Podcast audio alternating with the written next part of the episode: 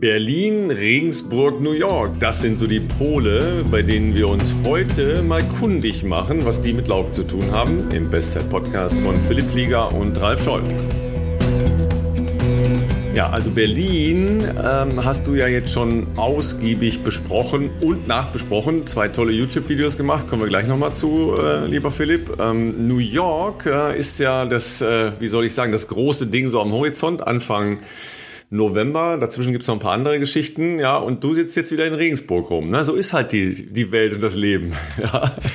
Ralf, guten Morgen aus Regensburg. Ich bin genervt. Sagen wir, ich bin genervt, das trifft ganz gut. Ich, ich verstehe nicht, was heute los ist. Wir haben eigentlich einen sehr, sehr coolen Gast. Wir haben nämlich heute noch Hendrik Pfeiffer bei uns in der Sendung. Deswegen haben wir uns natürlich an seinem Trainingsplan ein bisschen orientiert, dass wir uns heute alle drei gleichzeitig hier zusammen äh, connecten können. Aber bei mir ging heute Morgen gar nichts. Es ging äh, plötzlich von, äh, keine Ahnung, jetzt auf gleich irgendwie kein Internet mehr. Und äh, ich dachte auch mit Restart und alles neu laden und keine Ahnung, nochmal anmelden bei Zoom und wieder schauen, was da los ist, ob es ein Update gibt. Es ging irgendwie sehr zäh äh, heute hier los. Aber umso schöner, dass wir jetzt äh, endlich verbunden sind und endlich hier loslegen können.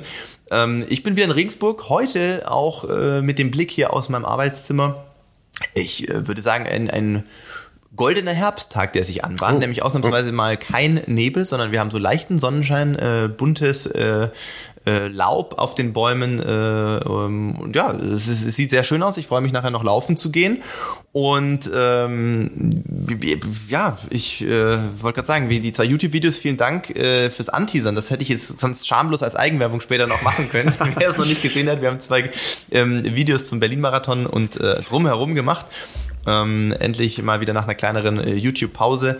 Ähm, da jetzt mal wieder, ähm, ja, ich denke, ganz stimmungsvolle Videos äh, rausbringen können. Äh, das nehme ich auch gar nicht für mich in Anspruch, sondern das gebe ich quasi äh, weiter äh, an Tim, der diese tollen Videos äh, immer macht. Und ähm, der hat einfach ein sehr, sehr gutes Auge dafür. Und ich glaube, das, das war nochmal ganz schön, so ein bisschen dieses Gesamt Äh, Konstrukt an Stimmung noch mal ein bisschen einzufangen. Äh, klar, war natürlich ein herausragender Tag durch Elliot. Ähm, aber die viel wichtigere Frage, Ralf, ist natürlich, äh, wie ist es dir am Wochenende ergangen? Denn du warst im Sattel und im Einsatz, nämlich beim Münster, das muss ich überlegen, Münster-Giro oder Münster-Land-Giro, da bin ich gar nicht mehr ganz sicher. Ja, ja, also Münster-Land-Giro heißt das Ganze. Ja, ich habe es ja so gemacht, wie man das am, am besten macht, ne? Näm, nämlich ohne Vorbereitung und quasi ohne Radtraining. mal, mal wieder so ein bisschen äh, einen kleinen Wettkampf gemacht. Ähm, tatsächlich merkt man aber dann, ähm, ich glaube, das, das kennt ihr alle zu Hause auch, also wenn man so über Jahre kontinuierlich halt eine Basis sich erarbeitet hat, ja, dann kann man mit, mit so ein klar, paar kleinen Spitzen schon eine okay äh, Form wieder erreichen, ja, und das habe ich letzte Woche gemacht, ja, so ein bisschen halt äh, nochmal angetestet, ob es noch geht, ja, aber wirklich im, im sehr ähm, kleinen Rahmen, aber äh, auch paar Stunden auf dem Rad sitzen ist ja ähm, auch so eine Geschichte, da tut einem dann irgendwann der Hintern weh, wenn man das lange nicht gemacht hat. Ja, deshalb da muss man das dann nochmal ausprobieren. Und am Sonntag war es wirklich ganz großartig äh, in Münster. Nee, am Montag war es ja. Ich bin völlig durcheinander. Dieser Feiertag, der macht mich völlig kirre. Ja. Äh, jedenfalls war das Wetter fantastisch. Morgens äh, sieben Grad, ein ganz klein bisschen frisch, aber blauer Himmel und äh, wenig Wind. Und es hat unfassbar Spaß gemacht. Ich hatte nur ein Problem, weil äh, als Nachmelder, wie sollte es auch anders sein, musste ich halt in die letzte Startgruppe, ja, also nach ganz hinten, Startgruppe E. Okay. So, und ähm, dann sind da Leute, die ähm, eher gemütlich äh, die fünfundneunzig Kilometer gefahren sind. Das ist auch völlig in Ordnung so. Ich wollte jetzt auch nicht äh, mir ein Bein ausreißen, aber ich wollte schon ein bisschen schneller fahren. Dann habe ich aber Glück gehabt und habe auch ein bisschen so taktiert. Ähm, da sind natürlich noch mehr Nachmelder gewesen, die so wie ich vielleicht ein bisschen schneller fahren wollten. Und dann sind wir so mit zwanzig Leuten ähm, auf den Weg gegangen und haben uns dann so von Gruppe zu Gruppe nach vorne gearbeitet. Und das hat saumäßig Spaß gemacht. Ja, war dann, äh, von den siebenundneunzig Kilometern war ich dann nach zwei Stunden dreißig zu Hause. Das fand ich jetzt ganz geil. Ähm, das ist halt irgendwie ein neununddreißiger Schnitt gewesen.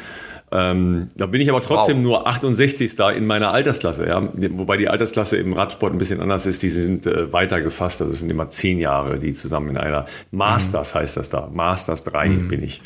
Ja, ähm, das sind also nicht nur fünf Jahre, so wie im Lauf- oder im Triathlonsport, sondern äh, zehn.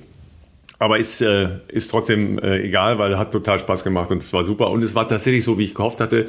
Es ist ein, ein entspanntes Rennen. Es ist nicht so aggressiv, nicht so, ähm, nicht so sinnlos, ähm, dass die Leute sich da irgendwie wegchecken. Äh, es gab leider wieder auch ein paar ähm, doch durchaus äh, heftigere Stürze. Das hat halt auch damit zu tun, dass sehr viele Leute da waren. Mhm. Ähm, in, in der Klasse da, ähm, fünfundneunzig Kilometer, waren viertausendfünfhundert Starter. Das ist schon eine ganze Menge. Aber war geil, hat Spaß gemacht. Jetzt und, überlegt man dann wieder, ne? Weißt du, ich habe jetzt diese Marathon-Gedanken, ja, die ich ja in der letzten Woche mal ganz kurz angedeutet habe, habe ich jetzt schon wieder weggeschoben, ja. Und jetzt denkt man wieder, nächstes Jahr, was mache ich denn nächstes Jahr? Halbe Distanz oder? Ja, dann gehen so die Planungen los, ne? Verstehst du? Die Planungen laufen sozusagen schon auf Hochtouren und wenn eure Planungen sportlicher Natur auf Hochtouren laufen, dann haben wir für euch eine äh, ja, Möglichkeit der Unterstützung, euer Training zu optimieren. Ähm, und zwar gibt es äh, Enduco. Also äh, Enduco ist eine App, die quasi euer Training äh, über eine K I steuert. Und ähm, Enduco, ja, wir haben es hier öfter schon gesagt, kommt von Endurance und äh, Coaching. Ähm, wir haben immer mal wieder, äh, ich glaube erst diese Woche wieder eine E-Mail, müsste ich jetzt allerdings raussuchen, äh, von einer Hörerin, glaube ich, ähm, die äh, sich sehr happy äh, mit ihrer, mit Enduco auf ihren ersten Marathon jetzt vorbereitet hat. Ich glaube, das wird jetzt Chicago sein, wenn ich das richtig im Kopf habe, was uns natürlich sehr freut, wenn wir euch so ein bisschen äh, kleinere Äh, ja, Tipps und Tricks an die Seite geben können, um natürlich euer, äh, euren Sport noch ein bisschen zu strukturieren, euren sportlichen ähm, Output, wenn ihr das denn möchtet, auch vielleicht noch ein bisschen zu verbessern. Und ähm, bei Enduco ist es so, die App steuert sozusagen nicht nur ähm, euer Training äh, und je nachdem, wie ihr die App füttert, mit Training, mit Feedback, ähm, wird dieser Plan auch immer, ähm, euer Trainingsplan dynamisch angepasst, sondern ähm, die App entwickelt sich natürlich stetig weiter, ja, hier im Silicon Valley Deutschlands, äh, in Saarbrücken. Äh, in Sankt Ingbert, um äh, genau zu sein. Ja, die sind ja jetzt umgezogen nach Sankt Ingbert, also in die Heimat meiner Frau. Ja, da wollen wir schon ein bisschen Ach, präzise bleiben, ja, danke. Da genau für die Leute, die sich ins, in, äh, im äh, Saarland auskennen, ist, ist natürlich vollkommen richtig, was Ralf sagt. Sie sitzen nicht mehr in Saarbrücken, sondern in Sankt Ingbert. Ähm, und äh, es gibt jetzt so ein neues Update oder gab es schon, das ist jetzt schon live, äh, wo man so ein bisschen in so eine Richtung Gamification geht, äh, wenn man jetzt so ein Buzzword verwenden möchte. Also sprich, äh, wo man auch über die App ein bisschen Anreize schaffen möchte, sich mit anderen zu messen ähm, und zu vergleichen. Und ähm, das Ganze nennt sich ähm, Crushes. Äh, Crushes ist äh, ein äh, quasi, äh, geht es um äh, Leistungen unabhängig von dem Ort, wo ihr lauft, wo ihr trainiert, vergleichbar zu machen. Und äh, fürs Laufen bedeutet das, äh, dass es diesen Trailblazer-Mode gibt. Ähm, und hier wird dann quasi äh, der, das Crush, also eine Distanz, Höhenmeter und ein Zeitraum festgelegt. Und äh, Teilnehmerinnen und Teilnehmer ähm, ja, können dann eure oder ihre Aktivitäten entsprechend hochladen. Und äh, der Algorithmus wertet dann Workouts äh, dementsprechend aus und stellt eine Rangliste äh, zusammen. Ähm, das Ganze gibt's fürs, äh, fürs Radfahren schon ein bisschen länger.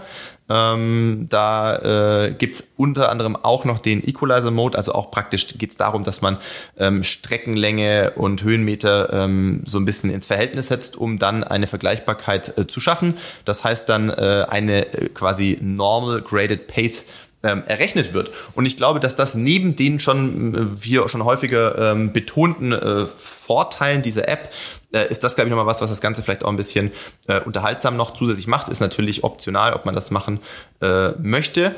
Ähm, das Ganze gibt es, glaube ich, in der Free-Version äh, auch schon zum Testen, ja, ähm, und äh, ist natürlich in der Bezahlversion ähm, sowieso dabei. Und äh, hab, genau, äh, Enduco findet ihr ja, genau alle Apps.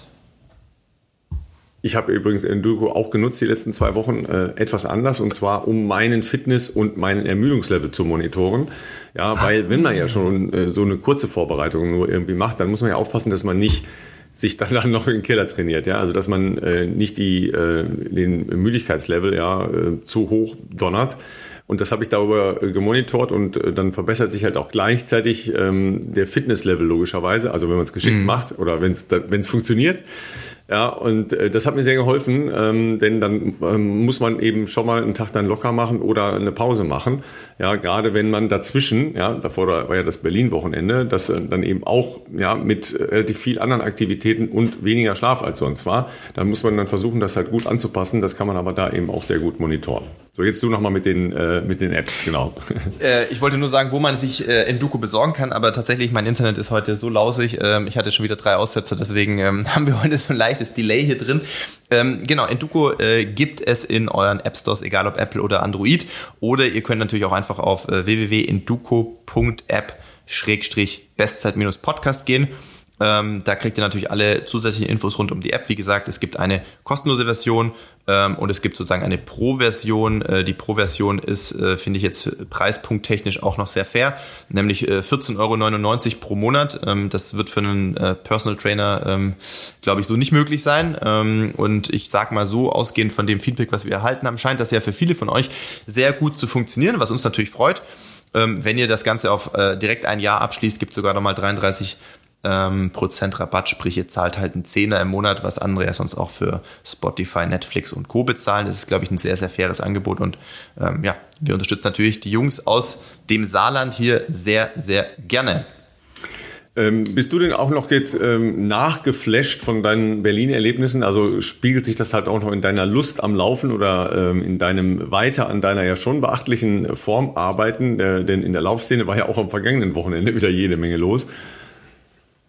Ja, ich war, ich war äh, die Tage nach Berlin tatsächlich ein bisschen platt. Äh, hatten wir, glaube ich, letzte Woche auch ein bisschen äh, mal äh, zumindest grob angerissen. Also einfach ne, viel Einflüsse äh, von, von, von außen, dann selber gerannt, äh, lange Nächte und so weiter. Also ich war auch zwei, drei Tage ein bisschen platt, aber nicht, äh, nicht weniger motiviert. Äh, ganz im Gegenteil, ich war auch, als wir das Material dann gesichtet haben, beziehungsweise als äh, Tim Stegemann die ersten Entwürfe zu den Videos nochmal geschickt hatte, ähm, fand ich es halt schon nochmal cool, so ein bisschen da einzutauchen äh, und natürlich auch das Drumherum nochmal zu sehen und diese äh, krassen sportlichen Leistungen, egal ob es Haftom Wälder ist oder natürlich äh, äh, Tigist Assefa, äh, Elliot Kipchoge, das war schon ein außergewöhnlicher Tag in Berlin und äh, das, wenn man so live dabei ist und dann so eingebunden ist ja auch immer, dann, dann nimmt man es wahr, aber irgendwie vielleicht auch nicht so voll, also das ist schon ein äh, absoluter Highlight-Tag gewesen und äh, ich war natürlich schlecht informiert, ey. Ich habe dann am Wochenende, ich war am Wochenende in der schwäbischen Heimat mal die, die, äh, die Eltern und die Family mal wieder besuchen und hatte irgendwie gar nicht auf dem Schirm, äh, dass London im Fernsehen kommt, weil ich ja. hatte schon mhm. natürlich den London-Marathon äh, im Hinterkopf, klar, äh, Kenenisa Bekele ist auch wieder gelaufen, das äh, alleine ist ja immer schon ein Grund, da mal wieder einzuschalten.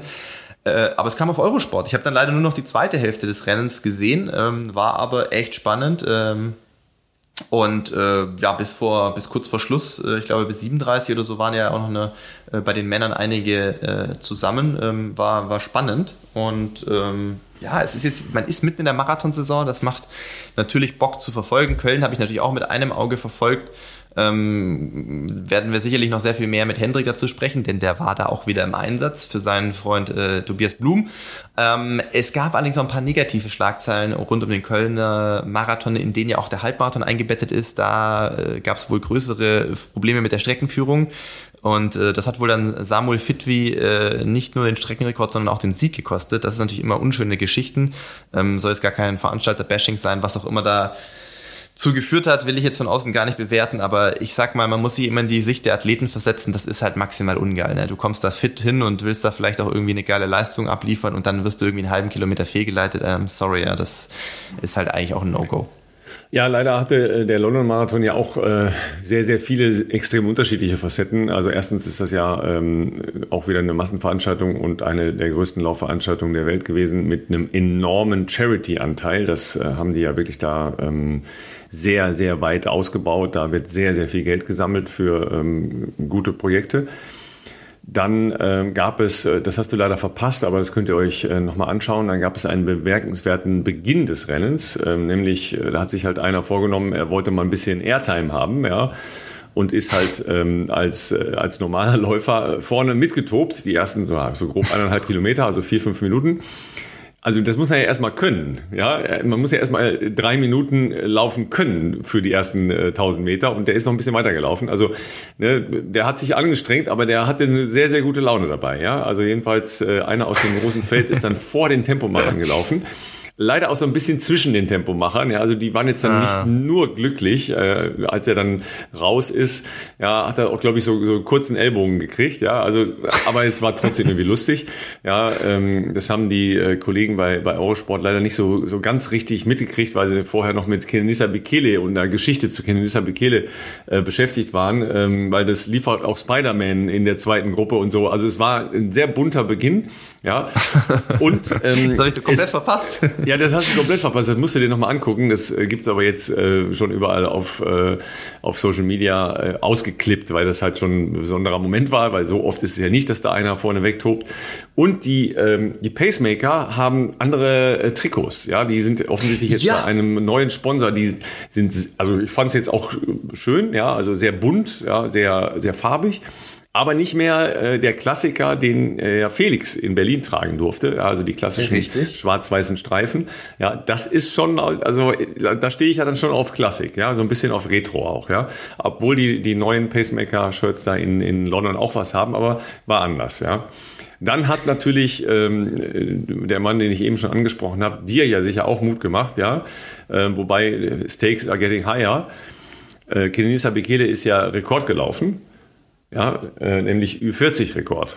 Ja, ja aber, aber also da auch noch mal, glaube ich, ne, wenn ich es richtig in Erinnerung Richtig, habe. Aber da muss ich auch mal wirklich sagen, ähm, die, ich glaube, es war, äh, wer ist es denn, Sigi Heinrich Tektile, nee, Tektile hat aufgehört, Sigi Heinrich ist es, glaube ich, und äh, und ich weiß nicht, Hermann Achmüller als Experte, und äh, ich klammere jetzt Hermann Achmüller bewusst ein bisschen aus, der hat immer versucht, das so ein bisschen einzufangen, aber es tut mir leid, da war ich wieder verleitet, mal den Ton abzustellen, ähm, weil, also es ist ja wirklich die letzten drei Kilometer, weiß ich nicht, äh, ist, also für meinen Geschmack, vielleicht bin ich da aber auch äh, zu sensibel, aber es ist wirklich extrem negativ über äh, Kenenisa Bekele gesprochen worden und so gefühlt, dann naja, nach spätestens nach diesem Rennen muss er jetzt ja das Karriereende dann auch verkünden, weil ähm, ähm, er hat ja da offensichtlich äh, keine Chance mehr und, und äh, überhaupt, und da denke ich mir immer, der Mann ist vierzig, lasst ihn doch machen, was er will. Der hat doch schon alles erreicht in seiner Karriere, von Olympiasieg. Vor allem läuft zwei null fünf, hallo?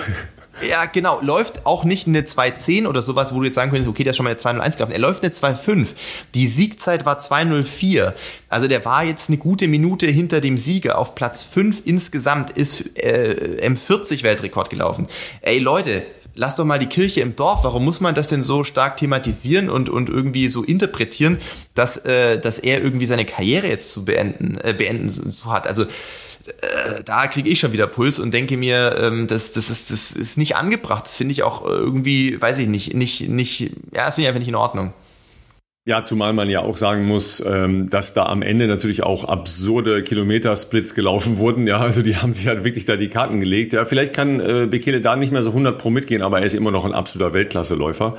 Auf der anderen Seite gab es natürlich auch leider wieder einen ganz tragischen Todesfall beim London-Marathon. Ein sechsunddreißigjähriger, der relativ kurz vor dem Ziel halt zusammengebrochen ist und es nicht überlebt hat. Also Leute, wenn ihr irgendwelche Infekte habt, ja, lasst euch vorher checken, ja, gerade auch so im Nachgang von Corona-Infektionen oder, oder wenn euch das äh, noch nie begegnet ist, dass ihr ähm, einen, einen Herzcheck gemacht habt, macht es vor so einer Nummer, ja, und schon erst recht, wenn ihr auch nur einen Hauch von einer Infektion vorher habt. Es ist leider auch ein gefährlicher Sport. Das muss man leider immer wieder sehen. Ne? Ja, du hast angesprochen, Philipp, Köln war natürlich auch eine schöne Veranstaltung, weil das Wetter war halt auch super. Ja, Tobi Blum hat gewonnen, eine Kölnerin hat gewonnen in zwei vierzig. Das war ja dann noch schneller als, bei, als die beste Deutsche beim Berlin-Marathon. Ne? Die hat zwei achtundvierzig, ne? Oder? Ja, genau. Ja. Müsste, müsste hinkommen, ja. Ich glaube auch so zwei sechsundvierzig, zwei achtundvierzig um den Dreh. Also das war auf jeden Fall schneller. Ja, also siehst du mal, ne? Da, da kann Köln schon fast, schon fast Berlin schlagen. Nee, das ist natürlich eine kleinere Veranstaltung. Aber es war trotzdem sehr, ähm, sehr schön in, in Köln, weil das ja auch ähm, einfach darunter gelitten hat, dass die letzten Jahre eben einfach mit den größeren Veranstaltungen schwierig waren. Ähm, und dann gehört das ja auch zum Kanon dazu. Hast du eigentlich äh, mal was gehört, ob London jetzt ähm, langfristig im Herbst bleiben will, weil da äh, jetzt die Dichte an den Top-Veranstaltungen schon hoch ist, ne? Du hast halt Berlin, du hast halt äh, London, Chicago, äh, dann kommt ja noch New York, äh, werden wir gleich noch ausführlich drüber reden. Ähm, dann ja noch mit Sevilla und Valencia nochmal zwei äh, Top-Marathons, zumindest was jetzt äh, so den, den Run der äh, europäischen Leute angeht. Ähm, hast du mal was gehört, ob sich das wieder entzerrt? Ich habe tatsächlich, ich glaube sogar in Berlin oder ja doch irgendwie vor Ort in Berlin aufgeschnappt, dass London wieder auf den Frühjahrstermin äh, für zwanzig dreiundzwanzig wechseln möchte, was ich ehrlich gesagt auch begrüßen würde. Ich fand immer so ein bisschen die äh, Aufteilung von äh, drei Major-Marathons im Frühjahr und drei Major-Marathons im Herbst irgendwie ganz gut. Dadurch hat sich das irgendwie so ein bisschen halt, äh, es war eine gute Balance, also dass man dann in dem ersten Corona-Jahr, da war ja dann ultra viel geballt äh, irgendwie mit äh, verschiedensten Sondereditionen. Und da ist man natürlich wahrscheinlich auch aus Sicherheitsaspekten, dass man die Veranstaltung durchführen darf, irgendwie auf diesen Termin geblieben. Aber ich finde es eigentlich ganz, ganz gut, äh, wenn, wenn sich das wieder so ein bisschen entzerrt und so ein Gleichgewicht zwischen den Frühjahrs, der Auswahl auch an Frühjahrsmarathons und Herbstmarathons äh, wieder ein bisschen ausgewogener ist.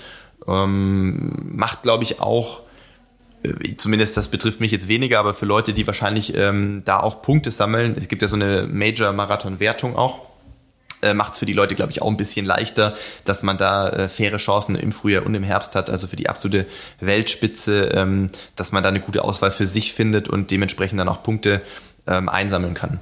Ja, übrigens, was natürlich nach so einem Wochenende wie Berlin, aber jetzt auch nach dem Wochenende für mich da mit, mit, mit Münster und ja doch einer Belastung, die für mich als schon an einer Grenzbelastung ist, wichtig ist, gut nachverpflegen, ne? Auch bei langen Läufen, da kommen wir gleich noch drauf auf das Thema, ja, versus nüchtern das Ganze angehen, ja, ganz spannende Diskussion, die wir da gleich noch mit Hendrik Pfeiffer zu führen werden. Aber wichtig ist natürlich, dass man danach sofort anfängt, vernünftig zu essen. Ja, wenn man so wie ich schon so leicht gemerkt hat, oh, hinten rechts, ne, wurde schon so ein bisschen der Oberschenkel fest.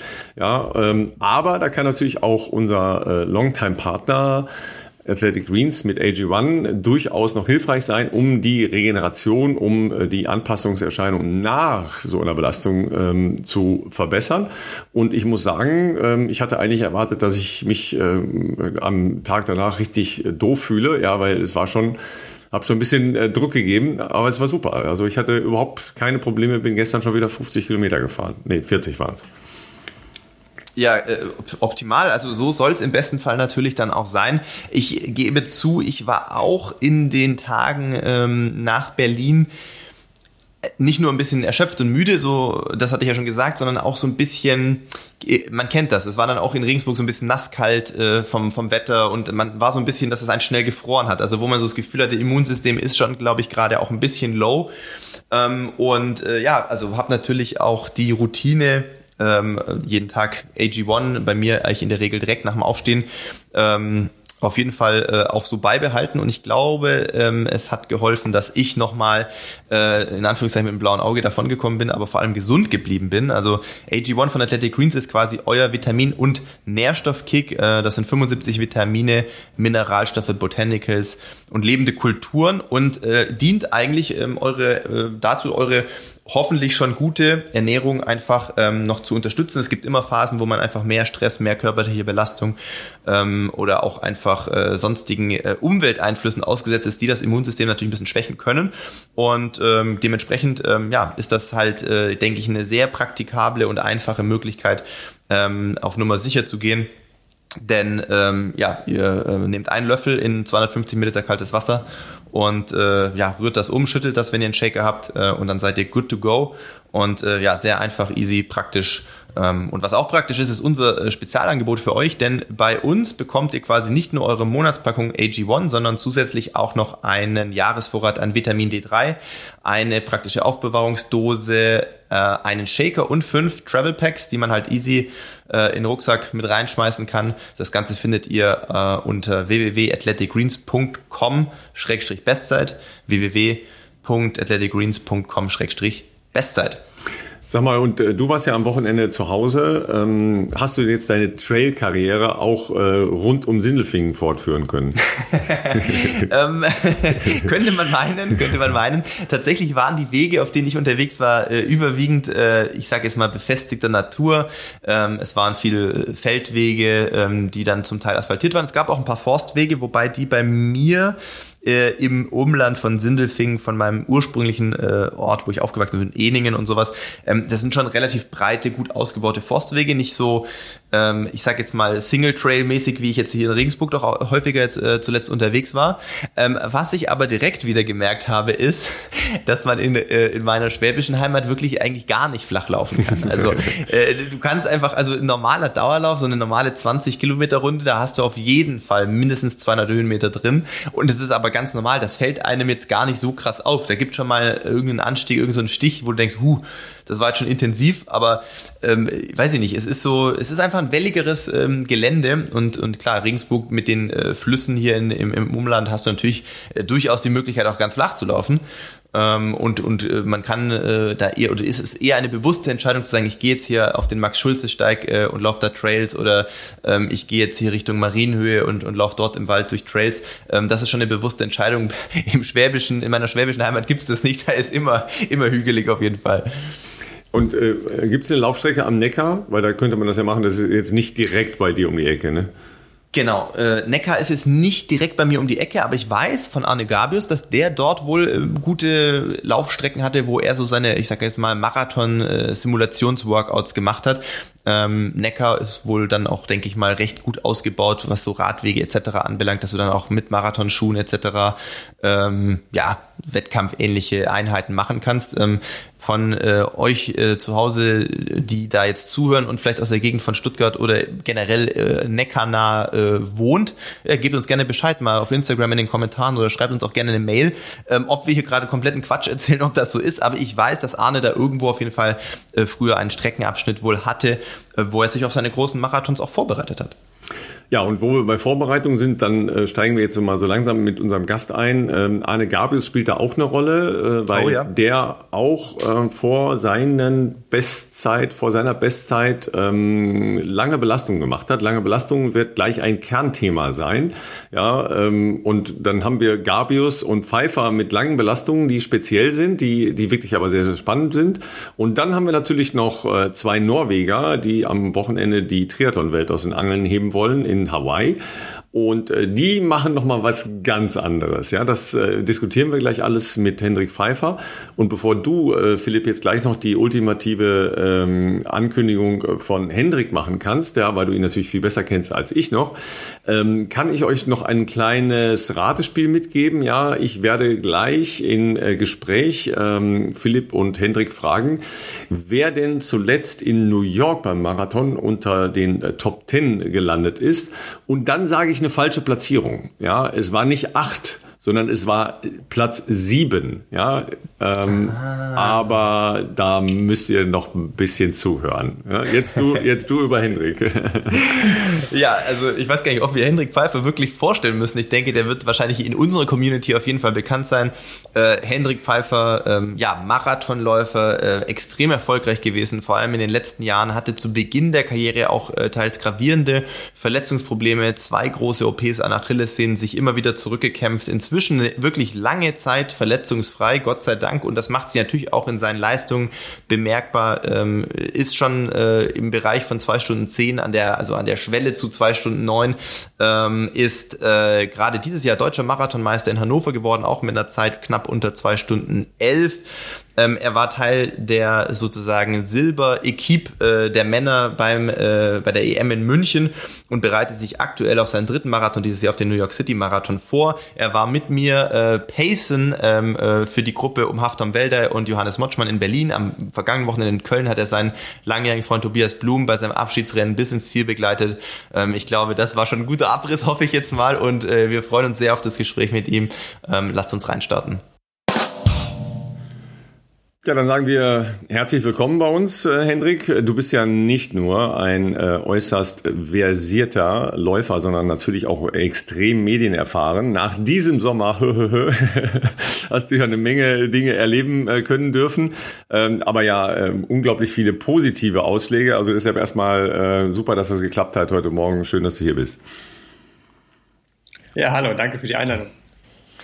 Ja, Hendrik, du, äh, wir haben uns vor nicht allzu langer Zeit gesehen, äh, nämlich in Berlin äh, zum Marathon, wo du ja tatsächlich äh, Johannes Motschmann, das kannst du aber nachher noch äh, detaillierter ausführen, tatsächlich sehr viel länger noch gepaced hast, äh, als eigentlich du, glaube ich, hättest müssen sozusagen. Der Plan war ja, glaube ich, fünfundzwanzig. Ich glaube, du bist bis zweiunddreißig sogar mit ihm gelaufen, vielleicht sogar noch weiter. Ähm, und das vergangene Wochenende warst du schon wieder im Einsatz und hast äh, Tobias Blum, äh, einen, einen guten äh, Freund, äh, sozusagen bei seinem Abschiedsrennen auch gepaced, allerdings diesmal bis ins Ziel. Also ganz offensichtlich bist du äh, in sehr, sehr guter Verfassung. Ähm, wo befindest du dich denn gerade? Weil das sehen die Leute zu Hause natürlich nicht, aber wir haben so ein bisschen gehört, dass du nicht zu Hause bist.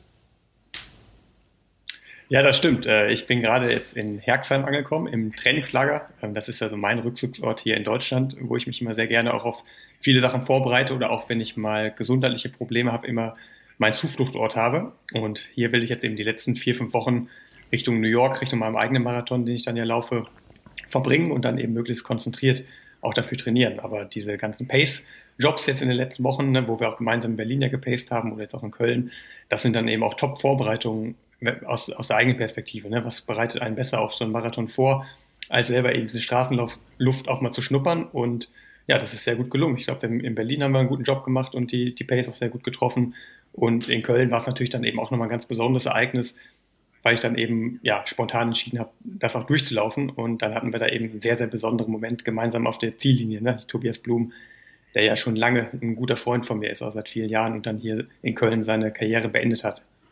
Also da war ich natürlich dann äh, wieder über meinen Berufsstand schwer schockiert, muss ich sagen, ja, weil das klang halt sehr anders, als das in, in Realität war. Also ich hatte ja schon eine Idee, was du vorhast in, äh, in Köln, logischerweise, ja, weil wir ja letzte Woche kurz gesprochen hatten. Und im W D R klang das aber anders, und zwar den ganzen Tag über in den Nachrichten, ja.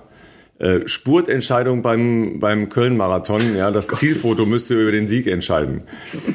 Da, da bin ich dann immer ein bisschen schockiert anschließend, ja. ja. Also das muss ich echt sagen, weil ich meine, äh, wer jetzt nicht da war, der kann natürlich der, äh, der irrigen Annahme verfallen, dass ihr da das Ding ausgespurtet hättet, weil es ja dann irgendwie nur eine Sekunde Unterschied war.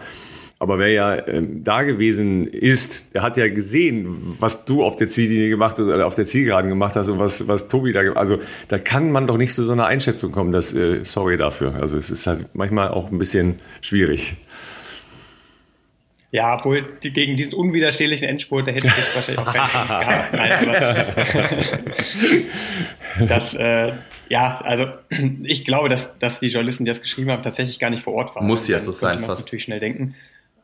Ja, aber in dem Fall war es wie ich auch, auch wichtig, dass Tobi da ein schönes Erlebnis jetzt am Ende hat, und der Tag, der sollte eben auch ihm gehören, weil das eben sein großer Abschied war, und äh, ich war Pacemaker, der es dann ein bisschen länger gemacht hat, und als wir dann, wie ich da so bei Kilometer vierzig, einundvierzig waren, Ähm, war mir auch klar, dass, dass, dass ich ihm da den Vortritt auch lassen will, und es war trotzdem wirklich was sehr Besonderes, da wirklich gemeinsam auf diese Zielgerade einzubiegen, weil einen schöneren Abschied kann man, kann man im Grunde sich ja gar nicht wünschen, ne? Als dann mit einem guten Freund da drauf zu biegen, zu wissen, man gewinnt auch einen großen City-Marathon, ne? Das ist in Köln ja eben auch ein sehr cooles Erlebnis, wenn man da im Schatten des Doms auf diese Zielgerade biegt, wo dann auch die Leute drei, vier, fünf Reihen stehen.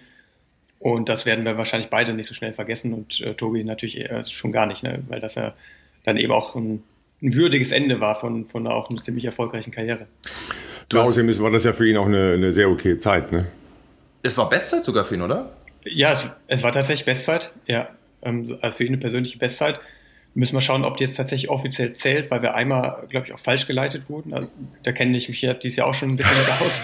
Aber ich, ich, ja, also ja, da waren ja so ein paar Probleme auch im Halbmarathon schon gewesen, ähm, jetzt, was, was, was die Streckenführung angeht. Und wir, uns hat es ja auch einmal erwischt, ähm, das, oder sogar zweimal erwischt, wie ich dann hinterher erfahren habe. Einmal sind wir zu viel gelaufen, einmal zu wenig, sodass das ungefähr sich wieder ausgleicht. Aber wir wissen ja, die Zeit, die muss dann natürlich auch äh, auf der korrekten Strecke erzielt worden sein, und deswegen müssen wir schauen, ob das dann tatsächlich am Ende offiziell wird. Aber es wäre auf jeden Fall eine Bestzeit gewesen, und wir waren da auch sehr, sehr lang auf einer, auf einer ja, Zielzeit von zwei vierzehn unterwegs. Also er ist da auf jeden Fall auch sehr aggressiv in dieses Rennen reingegangen und hatte richtig was vor und hat es dann tatsächlich auch sehr gut stehen können, ne? Also das ist ja gerade, wenn man dann schon kurz nach Halbmarathon so die erste Lücke mal wieder auftut, mm. dass es dann oft ja auch sehr, sehr übel ausgehen kann. Mm, auf jeden Fall. Und das muss man wirklich lassen, das hat er sehr gut gemacht, ne? Also ich habe selber in Köln ja auch schon erlebt, wie es sein kann, wenn man bei dreißig nicht mehr nicht mehr so richtig kann. Und ich bin tatsächlich mit vier-Minuten-Schnitt am Ende unterwegs gewesen. Und äh, Tobi hat es wirklich geschafft, dann eben auch trotz größerer Probleme die drei dreißig, drei fünfunddreißig immer zu halten. Ähm, du hast vorher was angesprochen, wo ich auf jeden Fall natürlich noch gerne drauf einsteigen möchte. Ich habe irgendwo einen Kommentar gesehen äh, unter einem deiner Posts, ich glaube zum Wochenende, wo das so ein bisschen hinterfragt wurde, ähm, ob das nicht too much ist, äh, quasi in Vorbereitung jetzt für dich auf New York irgendwie äh, Köln durchzulaufen. Dann musste ich ein bisschen schmunzeln natürlich. Ähm, also es gibt natürlich äh, sehr viel verschiedene Trainingsansätze und ähm, was ja auch schwer von außen ist, ist ja, glaube ich, so ein bisschen reinzugucken, ähm, wie fit du vielleicht auch bist. Ne? Ich meine, das weißt du natürlich am besten, das wissen die Leute um dich rum am besten, aber es ist natürlich immer interessant, wenn das so spekuliert wird. Und da muss man natürlich sagen, für jemanden, der eine zwei zehner Bestzeit hat, ähm, ist halt eine zwei sechzehn am Ende des Tages zwar, es ist jetzt nicht langsam, ne? Das ist kein, kein Long Jog oder so, sicherlich nicht, aber es ist halt, ich würde jetzt mal sagen, für dich war das eine, wie du es selber schon gesagt hast, perfekte Möglichkeit, einem sehr guten Freund ähm, beim Abschiedsrennen ähm, zu begleiten, zu unterstützen und natürlich einen qualitativ hochwertigen Longrun in Vorbereitung auf deinen Marathon zu machen, wo du ja möglicherweise sogar genau ähm, auch Race Nutrition et cetera, diese ganzen Abläufe ähm, auch mal durchexerzieren kannst, was ja auf jeden Fall große Vorteile hat. Im Gegensatz zum äh, normalen Trainingsalltag hättest du wahrscheinlich auch sonst allein irgendwo bei dir, äh, weiß ich nicht, in Bochum oder sonst wo machen können. Aber das macht dir dann auch nochmal ein bisschen mehr Bock, sicherlich vor so einer Kulisse zu laufen. Und ähm, ja, nimm uns doch mal mit, was da was da mit reingespielt hat. Ich, ich leake mal, dass, äh, dass du auf jeden Fall in Berlin, soweit ich da noch informiert bin, in Berlin hast du keine Race Nutrition sozusagen ähm, für dich getestet. Ich glaube, du hast einfach nur ab und zu einen Becher Wasser genommen, wenn ich das noch richtig in Erinnerung habe. Das habe ich ja zumindest so auf der Strecke wahrgenommen. Ich weiß jetzt nicht, wie es in Köln war. Wäre auch beeindruckt, wenn du, da, wenn, du, wenn du in Köln das ähnlich gehandhabt hast. Aber du wirst ja in New York jetzt vermutlich nicht nur mit Wasser laufen, sondern ähm, mit, mit, äh, mit irgendeiner Art von Race Nutrition. Ja, ähm, du hast viele Sachen angesprochen. Also die Frage erstmal ist natürlich berechtigt, ob man im Training jetzt einen Marathon laufen sollte auf zwei sechzehn. Ich muss überlegen, dass ich bei der Europameisterschaft ja auch äh, nur eine zwei sechzehner Zeit gelaufen bin, natürlich bei ganz anderen. Ich wollte gerade sagen, da müsste ich schon einhaken, also mit bisschen ja. anderen Voraussetzungen natürlich bei einer E M, ne? Ähm, mit der, mit der. Ja, aber ja. Dementsprechend ist die Zeit jetzt, das ist nicht so langsam und das ist natürlich auch eine ordentliche Belastung für den Körper. Deswegen habe ich mir das auch im Rennen erst selbst überlegt. Ne? Ich habe mir schon von, bewusst von vornherein die Möglichkeit offen gehalten, ähm, auch ein Ziel durchzurennen. Sollte es mir sehr, sehr gut gehen. Ich habe ja in Berlin schon die Erfahrung gemacht, ähm, dass es mir da auch extrem gut ging und ich da auch schon geliebäugelt hat, einfach durchzulaufen und vielleicht sogar Richtung zwei zehn ähm, ja eine Zeit zu erzielen. Also hätte ich mir an dem Tag tatsächlich schon zugetraut. Ähm, deswegen wusste ich, dass es in Köln dann jetzt nicht viel schlechter sein würde. Ähm, aber es ist schon so, dass, ähm, dass man sich das gut überlegen sollte, ob man dann eben so eine scharfe Belastung in sein Training einbaut, weil man ja das Training dauerhaft hochhalten möchte. Ne? Und wäre es jetzt so gewesen, dass ich jetzt fünf, sechs Tage bräuchte, um mich zu re- regenerieren, erholen, dann wäre wahrscheinlich das Thema verfehlt worden. Aber ich habe gespürt, dass es mir eben so gut geht, dass ich auch am nächsten Tag schon direkt wieder nahtlos anknüpfen kann ans Training. Und deswegen habe ich das eben gemacht, weil es natürlich dann eben auch toll war, ne, Tobi da eben ein bisschen Ziel zu unterstützen, weil er eben so früh schon auch Probleme hatte. Dann brauchst du eben auch ein bisschen Hilfe und wie gesagt, dieser Moment am Ende ist natürlich dann eben auch was Besonderes, den man sich so einfach dann auch nicht ergehen lassen möchte, wenn es nicht notwendig ist. Ne? Aber was die Verpflegung angeht, hast du recht, in Berlin hatte ich ja ursprünglich auch nur vor, so wie du, bis Halbmarathon maximal bis fünfundzwanzig zu gehen. Da brauchst du dann in der Regel keine mhm. Verpflegung währenddessen. Und ja, das war am Ende auch ein Auslöser, warum ich gesagt habe, ich laufe hier auf keinen Fall durch, weil ich mich überhaupt nicht verpflegt habe und dann bei einem Tempo von zwei zehn oder zwei neun, wie Haftom ja auch gelaufen ist, ähm, da solltest du dann natürlich schon äh, dich während des ganzen Rennens verpflegt haben. In Köln ähm, war es ähnlich. Ich, hätte ich jetzt meine Flaschen schon dabei gehabt mit der Rennverpflegung, dann wäre die Wahrscheinlichkeit ja noch viel höher gewesen, dass ich vielleicht was Unüberlegtes gemacht hätte. Dann gesagt, komm, ich laufe jetzt auf jeden Fall durch. Das wollte ich von vornherein vermeiden und äh, deswegen habe ich da genauso wie in Berlin auch nur Wasser getrunken. Und dann eben gesagt, wenn ich durchlaufe, dann aber auch nur, wenn es mir wirklich richtig gut geht und es gar kein Problem ist. Und das war eben in Köln der Fall und deswegen habe ich es so gemacht. Im Nachhinein wäre es natürlich ganz cool gewesen, da schon mal auch unter Wettkampfbedingungen die äh, Rennverpflegung zu testen.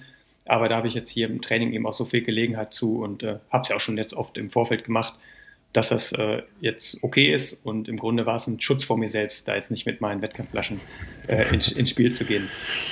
Ähm, erstmal, ja, kleine Warnung, nicht vergessen. Die Jungs machen das jeden Tag, die machen das beruflich, die regenerieren auch richtig, ja. Äh, don't do this at home, haben wir schon oft genug gesagt. An der Stelle nochmal, ja, die Erinnerung, wenn Hendrik vierzig Kilometer läuft, dann ist er nach zwei Stunden und sechzehn Minuten im Ziel, ja. Wenn ihr zwei Stunden, sechzehn Minuten Long Run zu Hause macht, dann ist das sicher komplett in Ordnung. Wenn ihr vierzig Kilometer läuft, seid ihr nicht nach zwei Stunden sechzehn zu Hause, dann ist das vielleicht nicht ganz in Ordnung. Ja? Also wenn du jetzt, Hendrik äh, oder Philipp, wenn ihr jetzt drei Stunden oder vier Stunden laufen müsstet, dann ist das natürlich eine völlig andere Belastung. Also nicht vergessen, auch ähm, die Halbmarathon oder die dreißig Kilometer sind natürlich einfach von der zeitlichen Dimension bei euch halt sehr so anders, weil das ja gerne übersehen wird. Ne? Man guckt halt auf Strava, oh, was machen die Jungs da? Oh, die rennen dreißig, die rennen vierzig. Und dann denkt man, oh, ich muss dreißig und vierzig rennen. Das kann ja mal okay sein, wenn man einen Überdistanzrun macht, ja, oder von der zeitlichen Länge her einen Überdistanzrun macht. Aber das muss man dann auch entsprechend regenerieren können, ja, und erstmal die Fähigkeit haben, das durchzuhalten, nur mit Wasser. Das ist nämlich auch nicht so einfach. Ja, ich würde auch auf jeden Fall ja, ja. Äh, sagen, dass zeitlich, also für, für, für die größere Mehrheit wahrscheinlich der laufenden äh, Bevölkerung, die sich möglicherweise auch auf Marathons vorbereitet, eher, wie du schon gesagt hast, Ralf, nach einem zeitlichen Aspekt zu gehen, jetzt nicht sich auf die Kilometer festzunageln, weil man muss, glaube ich, auch schon ein bisschen sehen, wie viel Wochenkilometer laufe ich üblicherweise, ne? Also wenn du jetzt sagst, ich schaffe sonst zwanzig, dreißig Kilometer äh, auf die Woche verteilt zu laufen, ist es halt dann schon ein bisschen fraglich, ob man dann halt sich regelmäßig dreißiger am Wochenende noch reinballert. Das ist der Körper ja auch gar nicht gewohnt und dann ist natürlich auch äh, ein potenzielles Verletzungsrisiko sehr viel höher. Insofern macht es dann vielleicht eher Sinn, tatsächlich eher nach so zeitlichen Aspekten zu gehen, dass man halt mal sagt, okay, ich gehe dann halt mal auch zwei Stunden am Stück laufen, vielleicht zweieinhalb Stunden irgendwann, wenn man sich da rangetastet hat, aber nicht unbedingt sich festnageln auf, okay, ich sehe bei Hendrik auf Instagram, er macht den vierzig Kilometer Longrun, ich muss jetzt auch einen vierziger machen, laufe aber sonst üblicherweise nur zwanzig, dreißig in der Woche, das ist natürlich dann nicht, äh, nicht empfehlenswert auf jeden Fall. Und man muss ja auch immer bedenken, dass viele ja gar nicht die Möglichkeit haben, auch so aktiv zu regenerieren, wie wir das machen. Wir sind ja Profis. Absolut. Und haben dementsprechend, dementsprechend auch die Zeit am Tag, ähm, ne, dass man dann nicht mehr dann auf der Arbeit ist. So, äh, ein bestes Beispiel ist jetzt meine Freundin, ne, die hat ja in Köln den, den Halbmarathon gewonnen, mhm. musste aber am Tag, am Tag vorher und an dem Tag davor auch, also Freitag, Samstag auf der Messe, komplett durchackern. Ähm, und das waren fünfundzwanzig Stunden Arbeiten, Stehen in zwei Tagen. Und jetzt geht sie in Herxheim direkt weiter mit einem Praktikum, ähm, direkt nebenan in Karlsruhe. Und das merkt die auch ganz gewaltig so, ne? Der Halbmarathon war für die schon äh, auch was sehr, sehr Langes, ist ja eigentlich eine Mittelstreckerin. Und äh, dementsprechend tun die Beine weh, aber wenn du dann in den Tagen danach schon wieder weiterarbeiten musst, den ganzen Tag, dann schleip, schleppst du das mit dir und kriegst das nicht so richtig aus den Knochen raus. Ne? Und ähm, das ist eben ein entscheidender Unterschied, äh, den wir haben, ne? Dass wir eben die Möglichkeit haben, nach so einem vierziger das so zu behandeln, wie man es behandeln sollte, dass es dann eben schnell wieder raus ist. Und das Muss, da muss man immer darauf hinweisen, ne, dass das ja ein absolutes Privileg ist und der Großteil der Leute gar nicht erst die Möglichkeit hat, so ein Ding richtig zu verarbeiten, wie man es eigentlich machen sollte.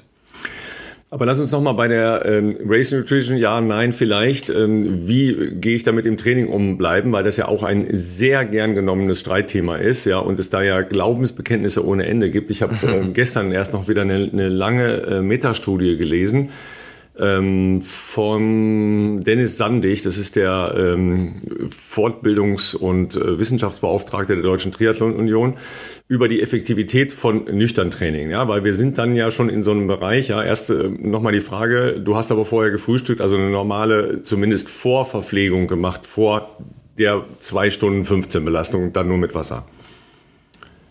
Ja, auf jeden Fall. Also das ist immer wichtig. Ne? Ich bin auch kein großer Freund vom, vom Nüchterntraining.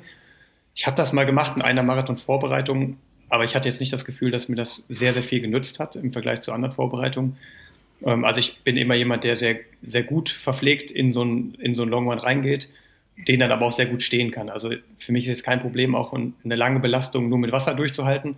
Aber ich glaube, wenn es jetzt wirklich in diese Bereiche geht, ne, wenn ich, wenn ich jetzt von zwei Stunden achtzehn meine Bestzeit steigern will auf irgendwas mit zwei Stunden neun, dass das dann natürlich schon entscheidend ist, dass du da die richtigen Kohlenhydrate zur richtigen Zeit einnimmst.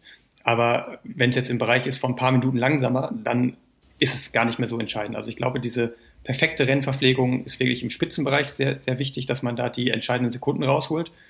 Oder eben, wenn man so lange unterwegs ist, dass man da nicht äh, noch ein paar Kilometer auf Reserve fahren kann. Also wenn ich jetzt vier Stunden, fünf Stunden, sechs Stunden unterwegs bin, da brauche ich natürlich Kohlenhydrate, ne? Da, weil einfach dann die Speicher irgendwann leer sind. So im Bereich von zwei Stunden zwölf, zwei Stunden fünfzehn, zwei Stunden zwanzig. Ähm, ne, wenn, wenn du in der Lage bist, normalerweise drei, vier, fünf Minuten schneller zu rennen, dann tut es eben auch Wasser und man kommt, man kommt durch. Ähm, aber wie gesagt, ich würde jetzt mich unwohl fühlen, wenn ich jetzt in Rennen gehe, wo ich Bestzeiten jage, ähm, nur mit Wasser, sondern da, da auf jeden Fall dann schon eine, eine Rennverpflegung, die man auch vorher natürlich trainiert hat, ne? Weil das war für mich früher auch immer öfter mal ein Problem, dass ich die Dinge einfach nicht vertragen habe, ne? Vom, von meinem Magen her. War da immer mit, mit Worten unterwegs und bin jetzt tatsächlich zum Anbieter gewechselt mit äh, Ministry of Nutrition, wo gezielt diese Magenverträglichkeit im Fokus steht. Ne? Und das, äh, damit fahre ich jetzt eben deutlich besser und äh, ja, bereue das dann eben nicht. Ne? Ähm, bei dem, bei, zuvor war es tatsächlich so, dass immer, wenn ich jetzt das getrunken habe, ich immer dachte, boah, hoffentlich hält das jetzt mal Magen und meldet sich dann nicht in zwei, drei Kilometern. Mhm. Und äh, das, da sollte man natürlich wegkommen. Ne? Da sollte man auf jeden Fall ein Produkt finden, wo man sicher ist, dass der Magen das hält, weil ansonsten kehrt sich der Effekt natürlich ins, ins Negative und Gegenteilige um.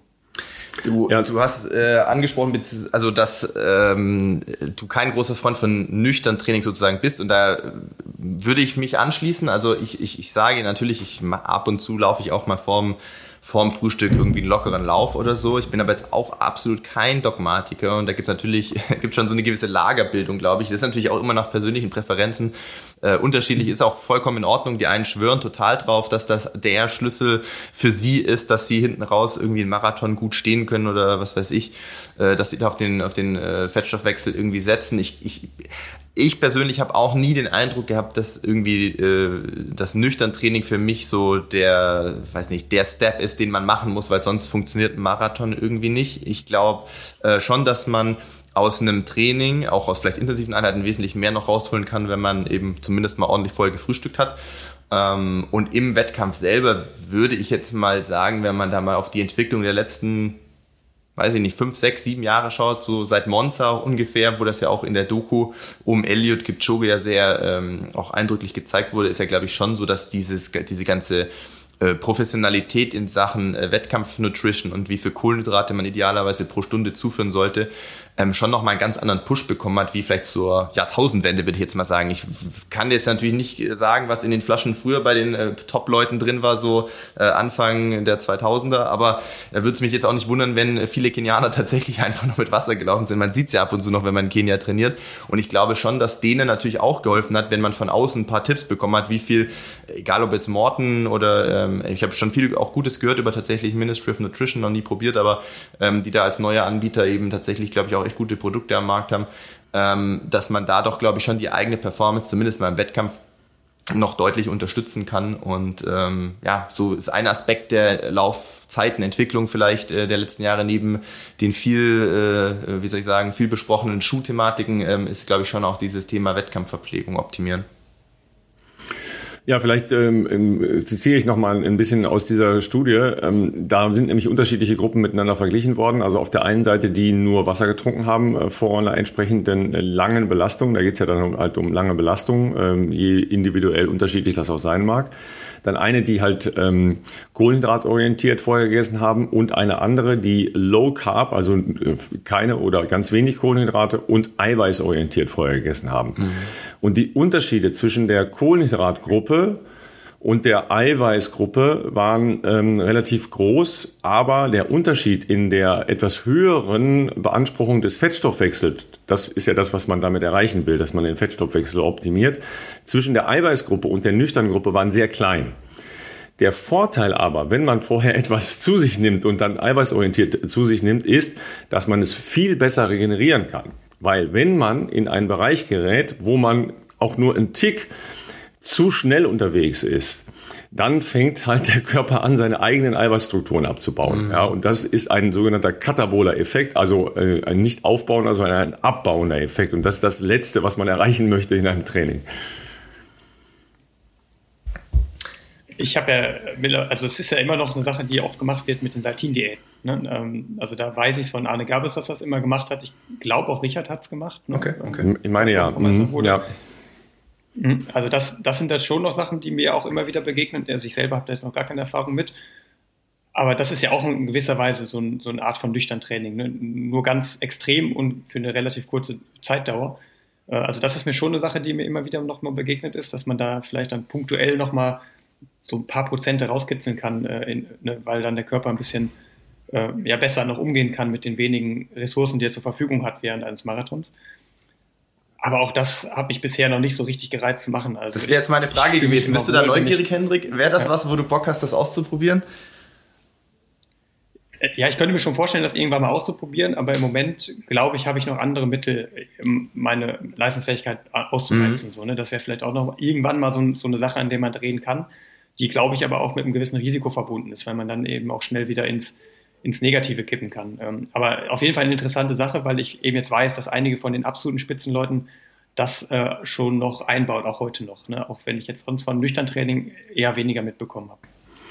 Ja, und nochmal für das nüchtern Training, in was für einer Frequenz macht man das überhaupt? Ja, ähm, weil ich ich kenne relativ viele Leute und ich äh, verfolge halt auch äh, relativ viele Leute, die das ja permanent machen, weil sie zum Beispiel ja noch arbeiten gehen müssen, ja, was ja hier so ein Klassiker ist, ja, oder einen anderen Tagesablauf haben und einfach andere Punkte haben und sagen, okay, ich kann vorher schlecht essen.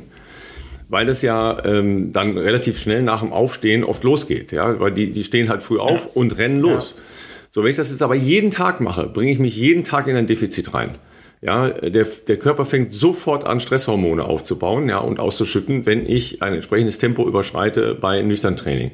Das ist noch mal schwerer zu, zu regenerieren oder zu verarbeiten und zu kompensieren, als wenn man sowieso schon viel trainiert, viel arbeitet, ja, und, und nicht entsprechende Regenerationsmaßnahmen hat. Also selbst einmal in den Riegel beißen oder eine Kleinigkeit, ja, was den Magen dann möglichst wenig belastet, hilft schon, diesen Effekt zu vermeiden. Ja. Würde ich so, würde ich so unterschreiben auch. Also gerade auch, ich denke mal hier im Podcast hören ja schon viele Läufer, aber jetzt am wenigsten absolute Weltklasseläufer. So, und deswegen glaube ich schon, schon dass man viele Weltklasseläufer. Schon. Ja, haben wir da eine ja, Auswertung schon? Naturgemäß sind die ja in der Minderheit im Vergläuch zu den ambitionierten ah, ja, Freizeitläufern oder generell Freizeitläufern. Und ich, ich glaube, also ich, das würde ich, das würde ich einfach auch mitgeben. So, ne? Man kann unglaublich weit kommen, ohne jetzt in diesem Diätbereich alles Mögliche ausreizen zu müssen. Ne? Also bin ich hundert Prozent ich würde immer sagen, gerade wenn man arbeitet.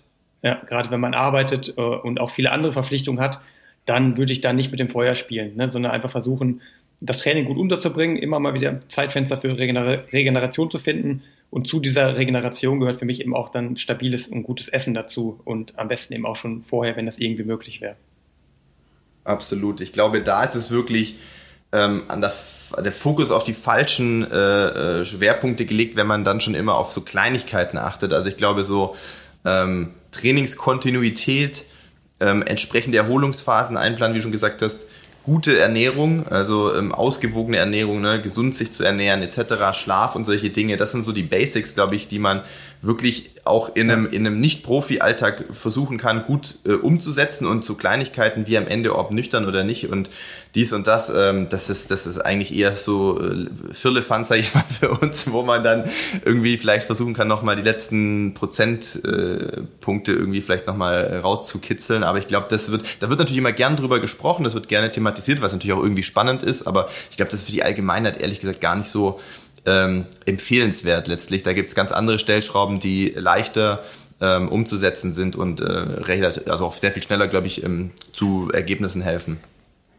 So, pass auf, wir, wir wissen ja, dass äh, bei uns hier in der Community ja auch relativ viele Triathletinnen und Triathleten unterwegs sind. So, ihr Lieben, ich weiß, ihr seid alle wahnsinnig aufgeregt, ich übrigens auch, ja, weil diese Woche ist Race Week, ja, also diese Woche ist ja Ironman, äh, der, der, das Frauenrennen ist zum Zeitpunkt der Veröffentlichung hier schon vorbei, weil äh, das Frauenrennen in dieser Woche Donnerstag stattgefunden hat und das Männerrennen ist am Samstag. So, natürlich schauen wir alle darauf, was machen die äh, Jungs und Mädels da jetzt noch in den letzten zwei Wochen vor Hawaii, ja, weil da weiß man ja, was man wirklich machen muss, um gut zu sein, ja. So, Hendrik, ja, du läufst äh, dreißig und äh, vierzig mit vier Wochen Abstand vor vor New York, ja. Norweger, hold my beer. Ja, weil äh, zwei von den äh, von den Top Top Top Jungs für den ähm, Männerbereich am Samstag sind Gustav Iden und Christian Blumenfeld. Habt ihr wahrscheinlich auch schon gehört, die Namen, ja. Ähm, nicht nur im Weltmeister, ja, äh, genau, ne, Weltmeister geworden in unterschiedlichen Bereichen, sondern wirklich auch in dem, was sie halt trainingstechnisch machen. Das ist ja im, im Laufbereich äh, nicht anders, ist das halt schon sehr, sehr spannend, weil die eben, äh, was jetzt äh, den äh, wissenschaftlichen Ansatz und die Verzahnung von sch- unterschiedlichen wissenschaftlichen Disziplinen in Norwegen angeht, sehr, sehr gut sind, weil sie unterschiedliche Sportarten, also Wintersport, Sommersport et cetera vernetzen und entsprechend verzahnen. So, was haben die am Wochenende gemacht? Ja, die sind vierzig Kilometer gelaufen. Ja, also sechs Tage vor dem Marathon, äh, vor okay. dem Ironman, stopp, vor dem Ironman, ja, also vor der Weltmeisterschaft, sind die Jungs nochmal vierzig gelaufen. Auf Hawaii. In Race Pace. In Race Pace? Also in Race Pace, ja. Also deren Race Pace ist roundabout zwei dreißig, ja, also irgendwas um die drei fünfunddreißig, also drei dreißig, drei fünfunddreißig pro Kilometer. Okay. Ja, das ist Race Pace. Das haben die am vergangenen Sonntag gemacht. Sind aber vorher noch ein bisschen Rad gefahren. Ja, nicht, nicht die ganz lange Distanz, sondern irgendwie fünfundneunzig. Das ist jetzt für einen Langdistanz-Triathleten im Weltklassebereich nicht viel. Ja, da sind die halt nach, keine Ahnung, zweieinhalb, zwei Stunden fünfundvierzig spätestens wieder zu Hause. Ja, aber dann anschließend sind die halt nochmal vierzig in Race Pace gelaufen. Und da habe ich dann schon gedacht, wow. Ja, kann man, das, kann man machen. Würden das meine beiden hier jetzt machen? Also ich finde das beeindruckend und äh, ich bin natürlich nicht so tief im Triathlon-Training drin, aber ich würde jetzt von außen trotzdem mal annehmen, dass das auch für Triathlon-Verhältnisse eher ungewöhnlich ist und das ist nicht ja, das irgendwie ist, die das Regel ist. Das ist definitiv ungewöhnlich, ja. Ne? Also um, die anderen haben schon noch Langbelastungen gemacht, ne? Also zum Beispiel Philipp Seib, den haben wir ja hier in zwei Folgen gehabt bei uns, die ja immer noch sehr, sehr gut nachgeschaut werden. Und hört euch das nochmal an, da sind sehr viele super Ansätze dabei für Training und für Grundlagen und so weiter. Die haben letzte Woche auch noch als Gruppe einen Long Run gemacht, aber da, da reden wir von, von sowas, was wir vorhin beschrieben haben, ne? Also zwei Stunden, zweieinhalb Stunden vielleicht ähm, im Anschluss an ein Radtraining, das dann ähm, durchaus irgendwas so um die hundert Kilometer, wie gesagt, das ist jetzt nicht so ungewöhnlich für Triathleten, sowas zu machen im Doppel.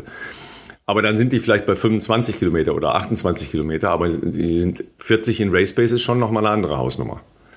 Das stimmt natürlich ähm, und ich will die Leistung auch gar nicht schmälern. Ähm, es ist, glaube ich, aber schwer, das mit Läufern zu vergleichen. Also ich schätze mal, Hendrik wird jetzt nicht die Woche vor New York, vielleicht ist er dann schon in New York, auf, in, der, in der City am Central Park sagen, ich möchte mir doch mal die, den Teil der Strecke anschauen und mache dann auch nochmal einen vierziger in Race Pace.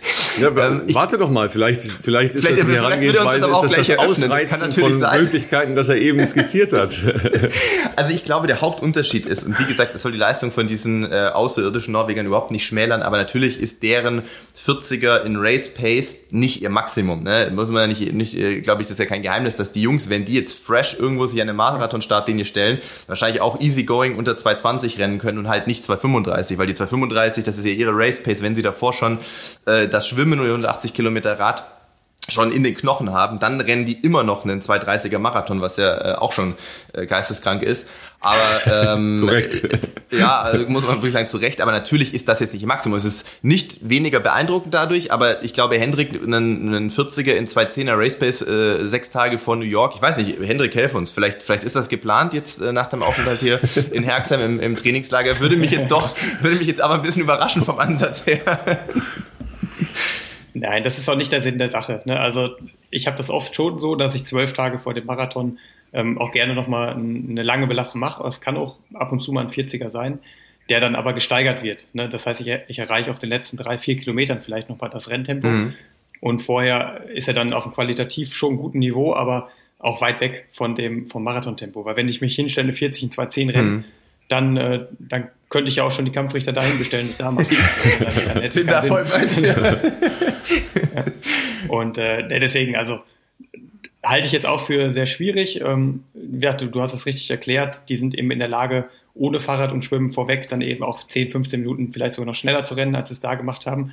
Und dann ist es immer noch eine sehr scharfe Belastung äh, im Vorfeld, aber dann klingt es schon gar nicht mehr ganz so absurd, ne, wie es, äh, wie man eigentlich denken könnte. Ähm, weil wir die Marathon-Bestzeit innerhalb eines Triathlons ist natürlich nicht vergleichbar mit der Marathon-Bestzeit, die man normalerweise rennen kann, dann ohne die Vorbelastung vorweg. Und ich denke mal, so lässt sich das dann eben auch erklären. Aber es ist sehr gewagt und ich bin mal gespannt. Ne? Ja, ich werde es genau verfolgen, wie sie sich dann da schlagen, ob sie sich vielleicht da sogar ins Abseits trainiert haben. Ja, das ist ja genau immer die, die schmale Balance-Geschichte, die man bei so einer Dreifachbelastung hat. Ihr habt jetzt in Anführung und Ausleitung nur Laufen, da ist es ja ähnlich. Ja, wie weit reize ich jetzt eben den Tempobereich aus? Ja, wie hart gehst du zum Beispiel, wenn du sagst, ich mache zwölf Tage vorher so eine Belastung, wie hart gehst du dann da wirklich dran? Sind es drei, vier Kilometer in Race Pace oder sind es sechs, sieben Kilometer in Race Pace? Ja, weil es ist ja so, du, du versuchst ja auch dein Leistungsniveau zu verschieben, nämlich anzuheben. Ja, also musst du ja neue Reize setzen, die in irgendeine Richtung gehen müssen. Das kann natürlich auch mal übers Ziel hinausgehen. Ja, das ist, die Erfahrung werdet ihr ja alle schon in eurer Karriere gemacht haben, dass man dann an einer Stelle doch überdreht hat. Ja, und eben dann nicht mehr in der Lage war, das entsprechend in einem Wettkampf dann positiv umzusetzen. Ne? Aber du hast ja, ähm, Hendrik, und, und da ähm, nehmen wir uns gerne nochmal mit, ähm, du hast ja in diesem Jahr ein extrem stabiles Niveau erreicht, das vielleicht ja auch aus den letzten Jahren äh, heraus äh, resultiert, aber ja ein, ein sehr stabiles Niveau, ähm, dass du in der Lage bist, in dem Bereich deiner Bestleistung relativ häufig zu laufen. Ja, ähm, wir haben ja in, in Berlin noch kurz gesprochen, da, da warst du ja fast ein bisschen sauer auf dich selbst, dass du gesagt hast, Mensch, ich habe mich heute so gut gefühlt, die Bedingungen waren jetzt auch nicht so schlecht, ja. Hätte ich doch mal vorher mal eine Flasche genommen, ne, oder nehmen können. Ja, ja, es, es hat mich tatsächlich irgendwie auch in den Füßen gejuckt, das durchzurennen, aber es war dann auch richtig, es nicht gemacht zu haben, ne, weil mein Highlight ist New York und da will ich abliefern und ich glaube, dass ich da tatsächlich dann auch in eine Form kommen kann, die äh, in einer besseren Form als meiner aktuellen Bestzeitform entspricht. Ähm, von daher ist das dann gar kein Problem gewesen, ne? Das war ja auch ein bisschen... bisschen scherzhaft dann so, ne? Aber es war tatsächlich so, einmal habe ich überlegt, komm, soll ich es machen oder nicht? Soll ich jetzt einfach mit Haftom mitgehen und gucken, gucken wie lang es wie lang's hält? Ähm, Den ein bisschen nervös machen, ne? Ja, das, das kann ich auf jeden Fall sagen, das war die richtige Entscheidung, das nicht zu tun. In Köln war es eben machbar, weil es dann eben noch mal ein paar Minuten langsamer war als in Berlin.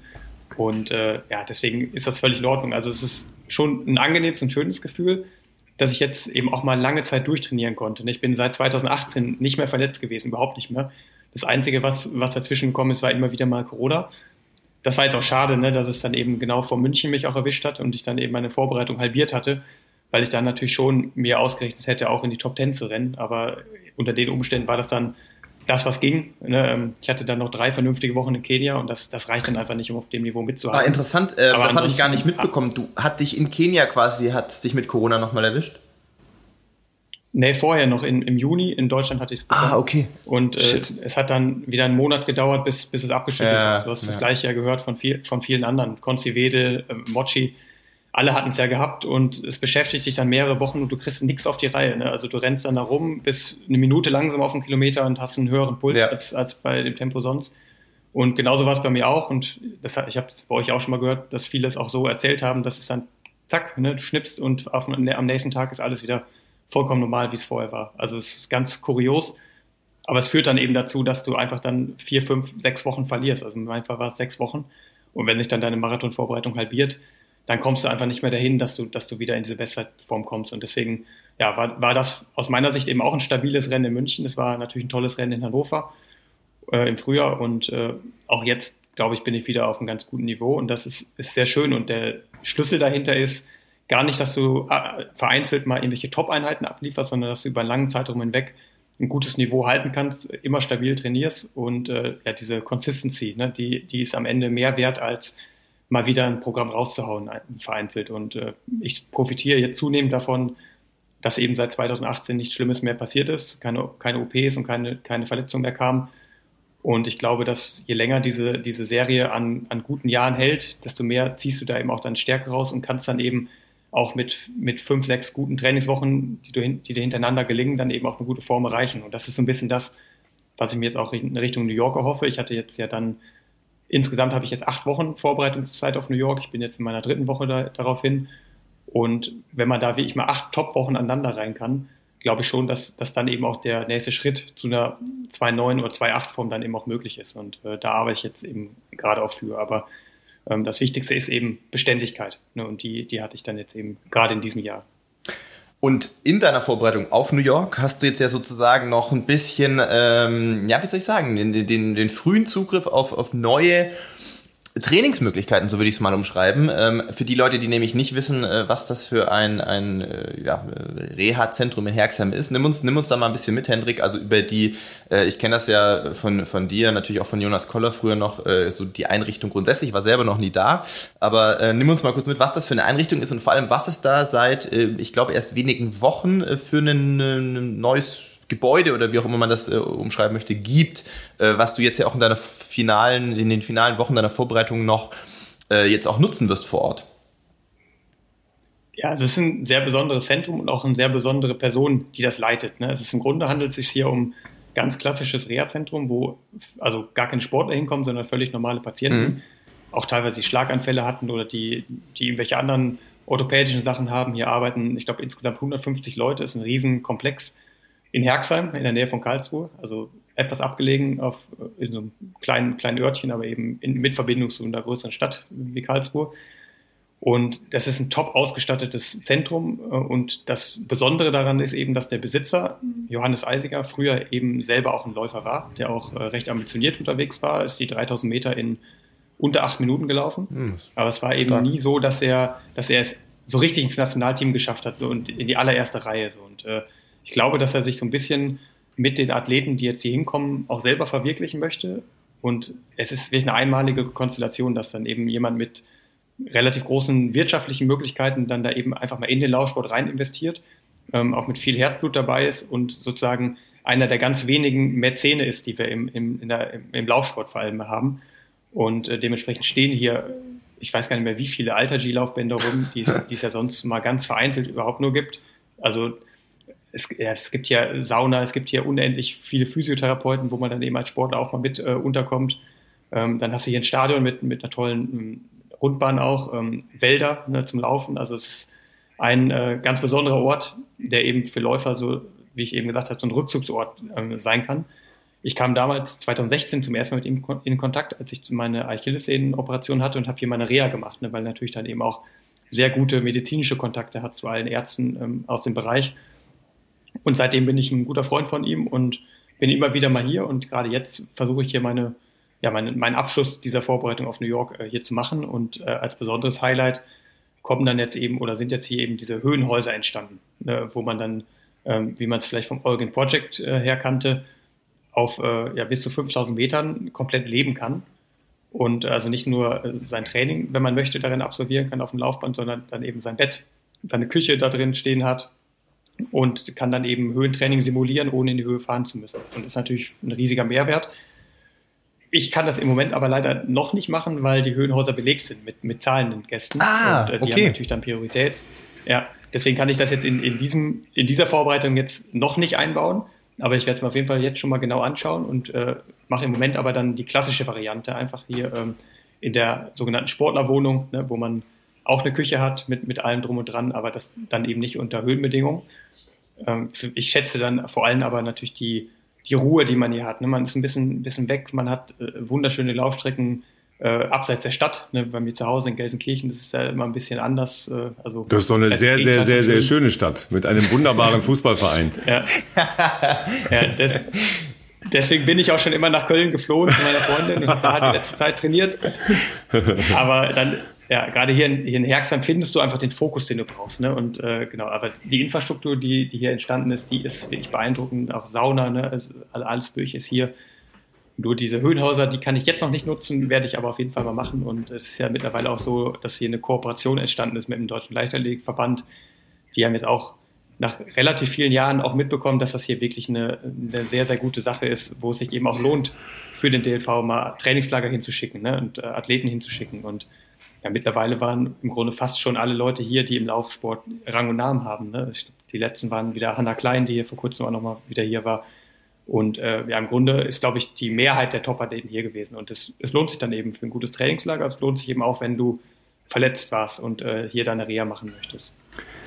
Aber jetzt äh, nimm uns nochmal mit, äh, die Höhenhäuser sind jetzt perspektivisch so lange belegt, dass ähm, du da nicht reinkommst, oder würdest du sagen, ja, das macht nur dann Sinn, wenn ich das halt auch über einen bestimmten Zeitraum nutzen kann, also äh, x Wochen, sonst ist es nicht sinnhaft, in mein Training einzubauen?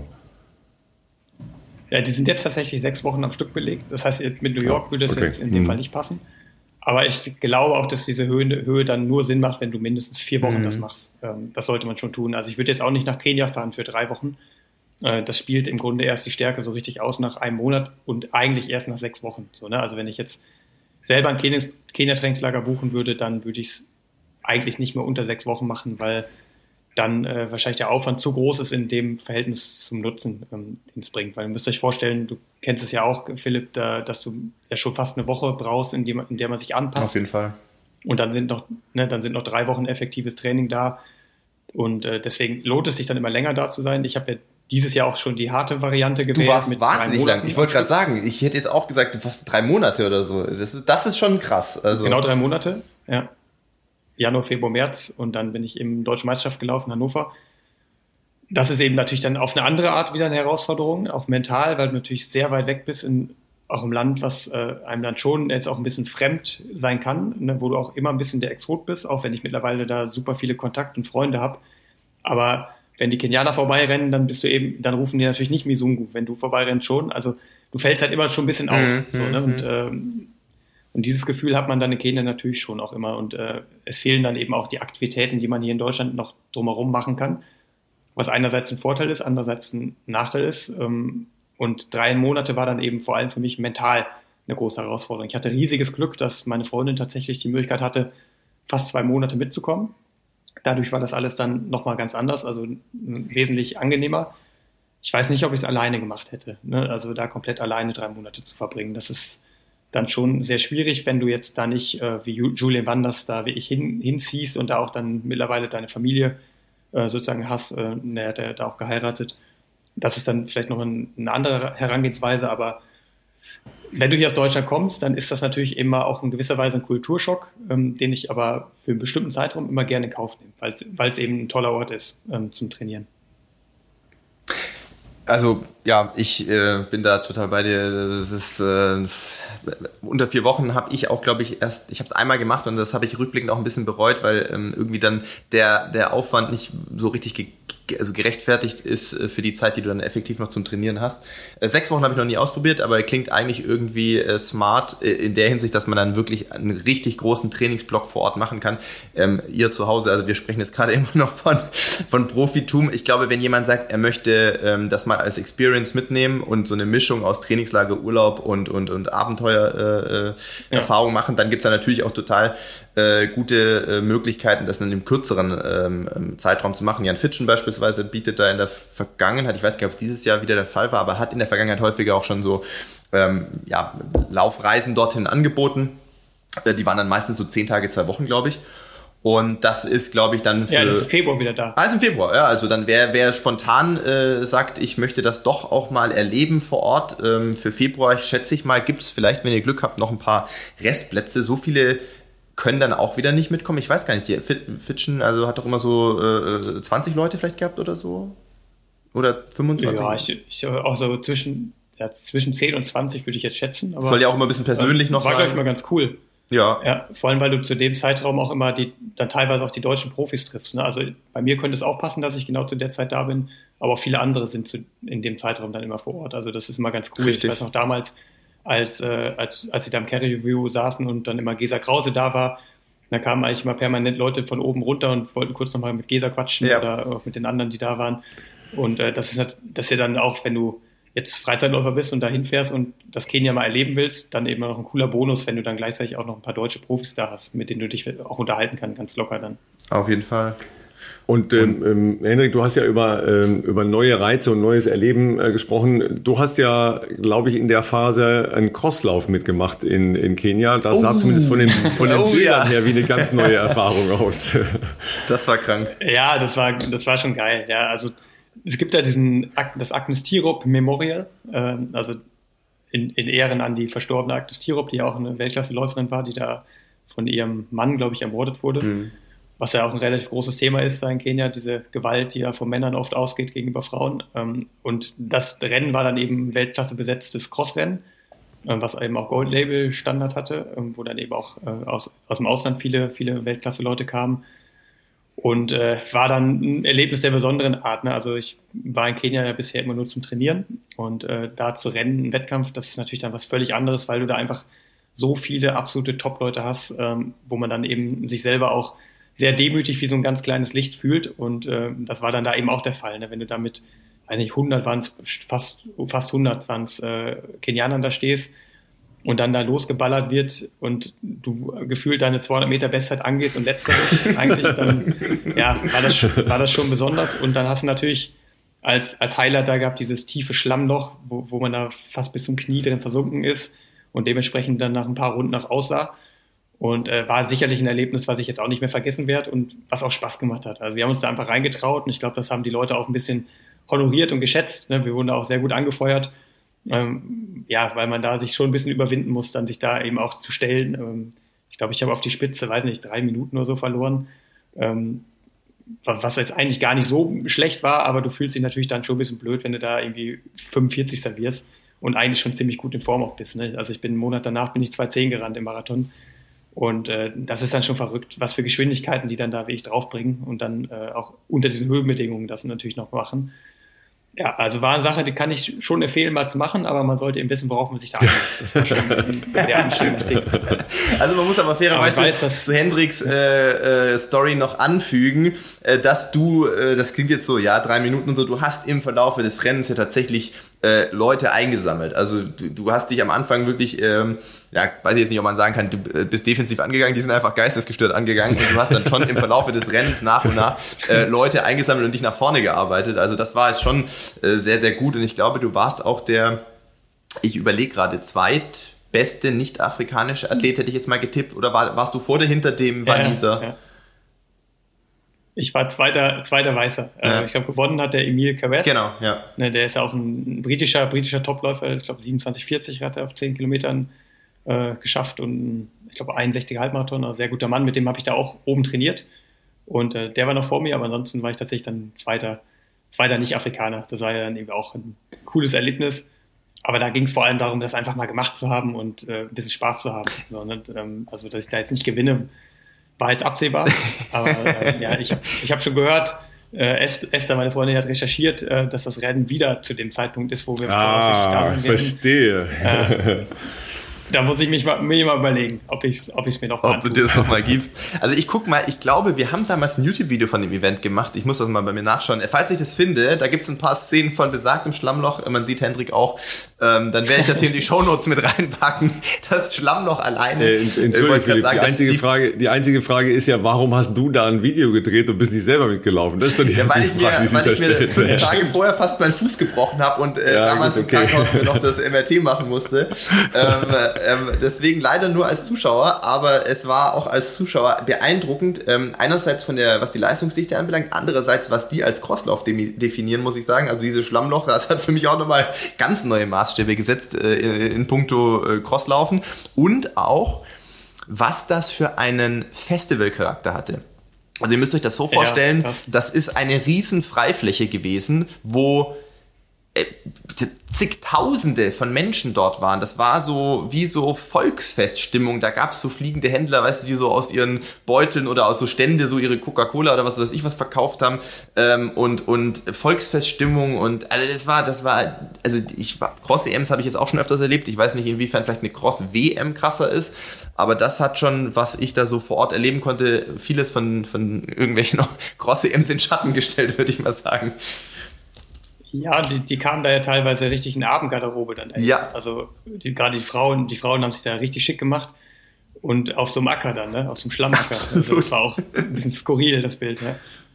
Ja, das war brutal. Ja, aber gut, so, so geht halt Laufen in, in einem Laufland, ne? Also, weil man sagt ja oft so, ja, Kenia, was ist denn das überhaupt? Ihr habt das halt äh, ja auch oft schon geschildert in, in äh, Läufen, wo man sich trifft und dann da hundert Leute gleichzeitig losrennen äh, bei äh, irgendwelchen Longruns. Aber ich glaube, das unterstreicht das halt auch nochmal, dass Laufen eben in Kenia wirklich eine, eine ganz andere Position hat in der Gesellschaft, als wir uns das hier so vorstellen können, weil genau solche Kleinigkeiten am Rande zeigen ja, dass es eben nicht irgendein Crosslauf ist. Ja, ich, wer von euch zu Hause schon mal in Deutschland bei einem Crosslauf war, es ist so ähnlich, nur ganz anders. Ja, also, wenn da Menschen mit Abendgarderobe stehen, dann waren die nebendran in der Kirche und hatten Konfirmation oder haben geheiratet oder sowas, ja, und sind da versehentlich reingeraten. Aber ansonsten sieht das doch ein bisschen anders aus. Ja, und Schlamm kann man auch schon mal haben, aber meistens ist es sehr sehr leer drumherum, ja, weil sonst nämlich keiner da ist. Aber gut, ne, da müssen wir äh, auch noch mehr Menschen hinkriegen, äh, vor allem mehr jüngere Menschen, weil das ja eigentlich auch äh, ziemlich Spaß machen kann.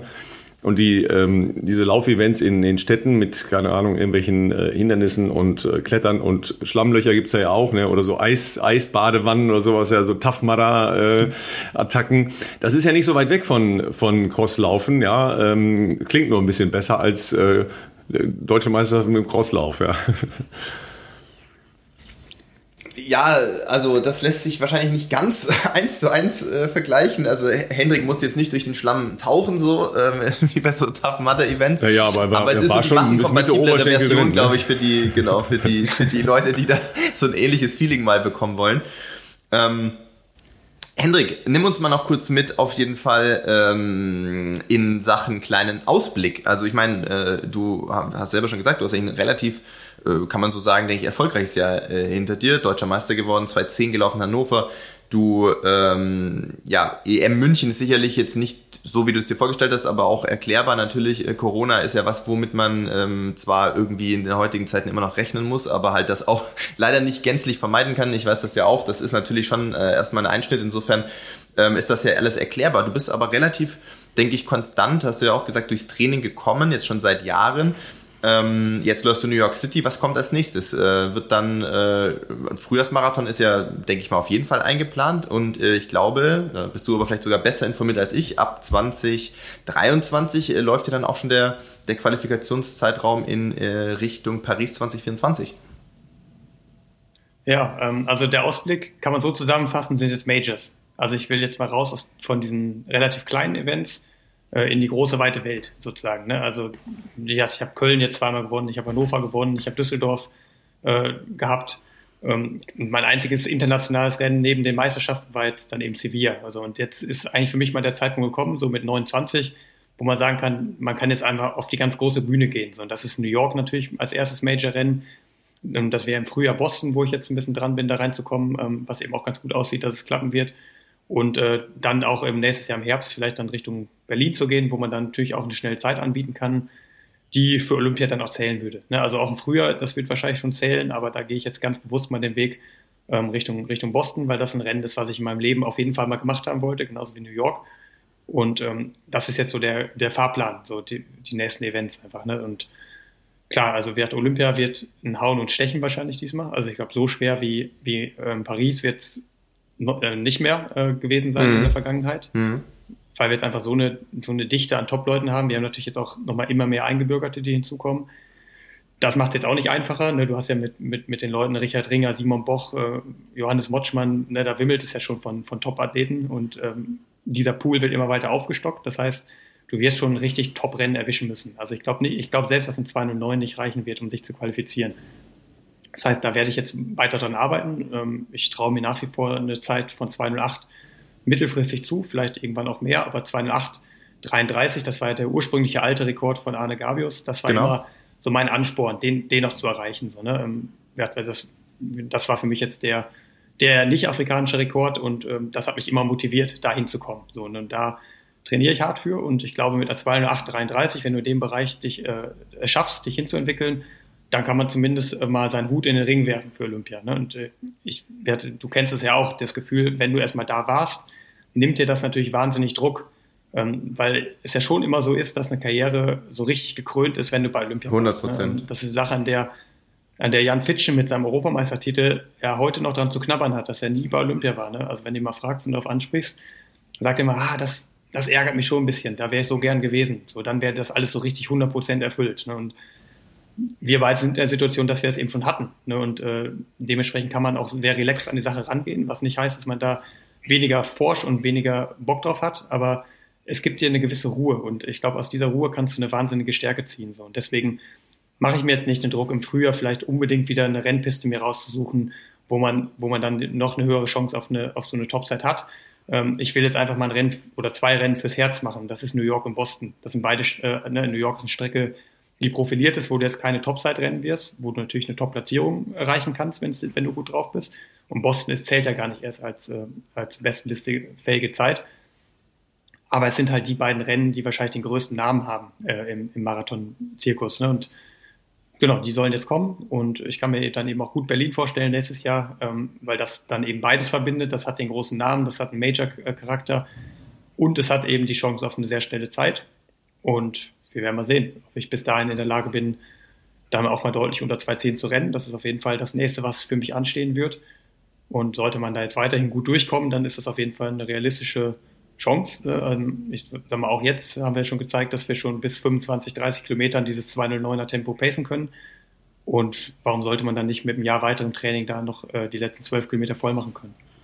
Ja, ihr habt ja beide äh, mit lachenden Gesichtern eure Jobs da in Berlin absolviert, ja. Ähm, also das, das hat mir bei beiden da sehr gut gefallen und ja noch den den Job erledigt, ja, weil ihr hattet ja auch eine relativ unruhige Gruppe, ja, wo doch relativ viel, sagen wir mal, Koordinierung, Koordinierung äh, notwendig war, ja, weil das ja einfach sehr viele Menschen zusammen waren mit ein bisschen unterschiedlichen äh, Zielen halt auch, ja, also zumindest persönlichen Zielen, ja. Den einen musst du die ganze Zeit an alleine haben und die anderen äh, vielleicht ein bisschen motivieren. Also da war ja ein bisschen ja. was los bei euch, ne?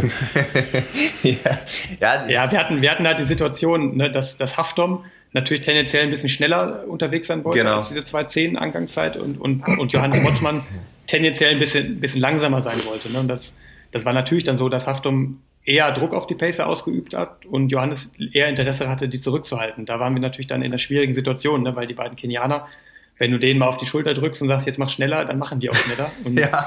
die, dann, die dann, dann wieder einzufangen, ne? Das ist natürlich dann eine Herausforderung. Und äh, deswegen war es ja so, als, als du, Philipp, dann auch rausgegangen bist bei fünfundzwanzig, dass wir uns aufgeteilt haben. Ne? Also dann ist ein Kenianer habe ich dann zu Haftom geschickt, dass, dass die dann Gas geben und marschieren.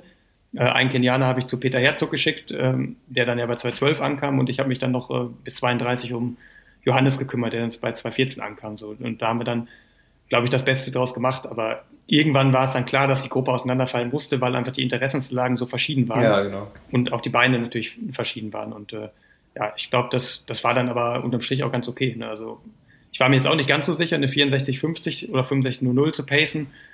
Da hast du natürlich schon ein bisschen Verantwortung, weil das ist eine Zeit, die schüttelt man jetzt auch nicht ganz so einfach aus dem Ärmel. Ich hatte, ich hatte auch schon mal, ein Marathon-Rennen. Frag mal, frag mal ja. Philipp P. Ne, mit seiner Vorbereitung oder seiner Corona-Vorzeit. Ja. Ja. Das hätte auch bei mir bei Kilometer ja, dreizehn absolut. Enden können, glaube ich. Ja, und das weiß man vorher halt nicht so richtig. Ne? Da das geht man selber dann auch so ein bisschen vorsichtig an so eine Sache ran. Ich habe auch schon einen Halbmarathon erlebt, wo ich bei fünfundsechzig zwanzig ankam, der war nicht gepaced, das war mein eigenes Rennen. Also, ne? Also, deswegen halt, ja. Ähm, und genau, ich, ich glaube, da können wir beide ganz zufrieden sein, wie es geklappt hat. Und ähm, als, als das dann geklappt hat, wusste ich natürlich dann Richtung Köln, dass jetzt die siebenundsechzig Minuten gar kein dann Problem auf jeden Fall machbar sein werden. Nicht das große Problem. Ja, genau. Äh, ja, also wie gesagt, so, wenn sich das so gut anfühlt, nächstes Jahr in Berlin, dann kann man schon mal angreifen, die zwölf Kilometer noch durchzulaufen danach. Und dann eben auch eine gute Zeit zu haben. Und wer weiß, vielleicht dann eben eine Olympiachance auch nochmal wahrzunehmen. Also im Vorfeld ähm, von, von München ist ja eine Menge diskutiert worden, wie wohl so ein ähm, Europameisterschaftsmarathon ohne Pacer logischerweise aussehen würde. Ähm, da sind unterschiedliche Herangehensweisen gewählt worden. Ich habe jetzt am vergangenen Wochenende mit, äh, da haben wir uns, äh, Hendrik, leider kurz verpasst, Ähm, beim äh, Puma-Event da in, in Köln noch kurz mit äh, der Familie Meyer, also Dominika Meyer und ihrem Mann, diskutiert, ähm, dass, ja. dass äh, sie gesagt haben, ah, eigentlich haben wir einen kleinen ähm, Fehler gemacht in der, in der Vorbereitung eines äh, entsprechenden E M-Rennens, ähm, nämlich nicht so darauf abgezielt, dass man eben auch am Ende noch in der Lage sein muss, äh, Tempoverschärfung und Temporeduktion äh, zu simulieren. Also in, äh, in dem, was du gesagt hast, äh, gesteigerter Long Run, eben nicht auf Threshold, also auf ja, beständig hohe Pace zu gehen, sondern da in der Lage zu sein, auch mal noch in, äh, in anaeroben Bereich zu gehen, um diese Ziehharmonika-Effekte, die ja dann genau entstanden sind in der Schlussphase, äh, sowohl bei den Männern als auch bei den Frauen mitzugehen. Sind das dann halt auch so Überlegungen, äh, die du nochmal ins Training einbaust? Weil du hast gesagt, New York ist profiliert. Das ist gerade leider im hinteren Teil der, der Strecke, äh, dass halt noch ein paar sehr schöne, kleine, gemeine Anstiege auf euch warten. Ähm, man dann aber auch wieder ein Part bergab läuft und dann wieder in, in den Central Park reinkommt und da geht's dann wieder berghoch. Ja? Also dass man in der Lage ist, unterschiedlich zumindest Druck auszuüben, ja, äh, ist, äh, Tempo äh, unterschiedlich gestalten zu müssen. Ja, das ist auf jeden Fall interessant und das ist ja auch eine Sache, die immer Kenia attraktiv macht. Ne? Ich habe jetzt dieses Jahr fünf Monate in Kenia trainiert. Das heißt, ich bin immer irgendwelche Berge rauf und runter gelaufen. Das geht ja gar nicht anders da.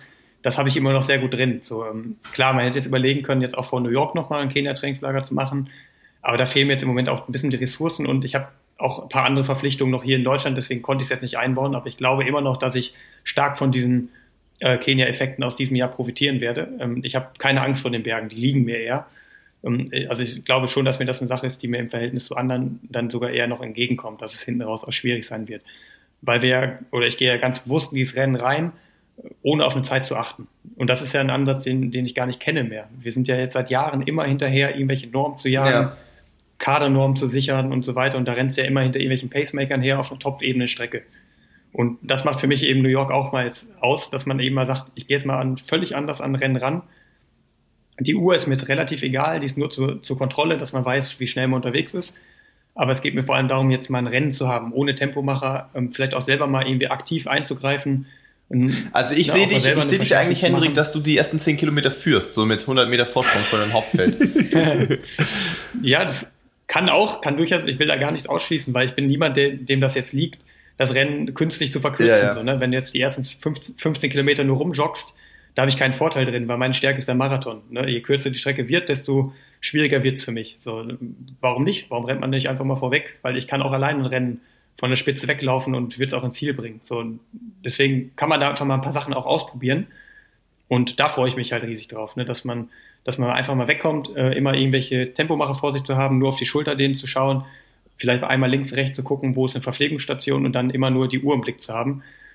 Ähm, ist auch, ist ja natürlich, wie ist es wichtig so und auch wird es auch wieder wichtig in, in Hinblick auf Olympia. Aber dadurch, dass ich jetzt die Kadernorm habe für nächstes Jahr, kann ich mir das jetzt mal erlauben, einfach mal ein Rennen zu machen, auf das ich wirklich Bock habe. Und ohne immer im Hinterkopf zu haben, ja, kann ich hier auch wieder irgendeine Kadernorm erreichen.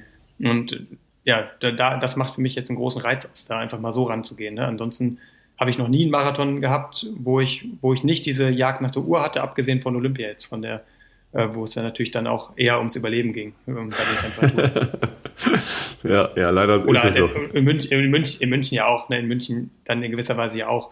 Aber du hast ja auch gefragt, ähm, ob man das ins Training jetzt noch anders einbaut, die Tempoverschärfung. So, ähm, also ich setze schon jetzt noch mal ein paar andere Reize. Ich trainiere mich jetzt eben seit kurzer Zeit eben auch selber, was die, da, was die Gestaltung der Trainingspläne Das angeht. Ist interessant, das wollte ich nämlich, habe ich auch noch auf meinem Zettel stehen, ähm, aber ich, ich, unter, ich unterbreche dich jetzt äh, ungern, ich lasse dich einfach reden. Ich hatte noch geschrieben, Teil nach wie vor von Tonos Trainingsgruppe und wenn ja, wäre es dann noch alles dabei, aber okay, ähm, ähm, ja. ja, perfekt.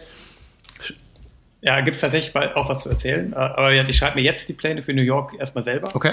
und setze da eben nochmal ein paar, ein paar Akzente anders. So, ne? Also ich will noch ein bisschen mehr zweihunderter-Intervalle einbauen, vierhunderter-Intervalle einbauen, weil das kam jetzt eben auch durch diese nervige Corona-Erkrankung zu kurz. Ne? Ich musste dann, weil ich jetzt Corona hatte, eben irgendwie mir eine Ausdauerform aneignen und da kam dann irgendwas natürlich zu kurz und das waren dann eben die, die Tempohärte und die Intervalle. Ne? Das Das fehlte und das versuche ich jetzt gezielt einzubauen, dass ich in der Lage bin, auch mal wieder zweihundertzwanzig Stück im vernünftigen Tempo schnell zu rennen.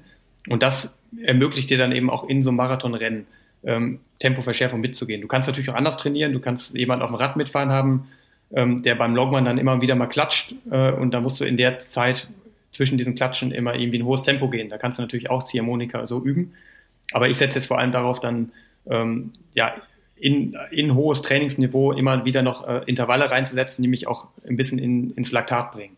Weil das ist das Gegenteil von Komfortzone für mich. Ähm, also ich, die, mit Longruns tue ich mich sehr leicht, das gefällt mir, das mag ich.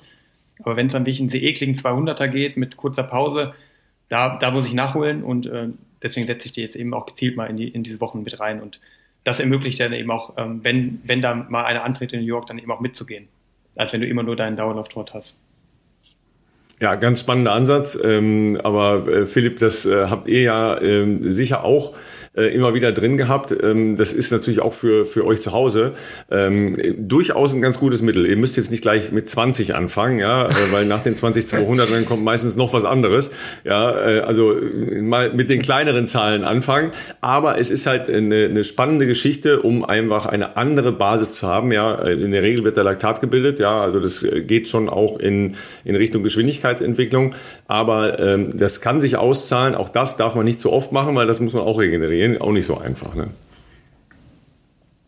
Ja, aber das beste Beispiel ist, war jetzt eben dieser zehn Kilometer Lauf in Korschenbroich, den ich hatte. Da kam ich jetzt zwar schon aus meinem Urlaub zurück, ähm, bin auch eine vernünftige Zeit unter den Umständen gerannt. Ich glaube, irgendwas mit neunundzwanzig vierzig.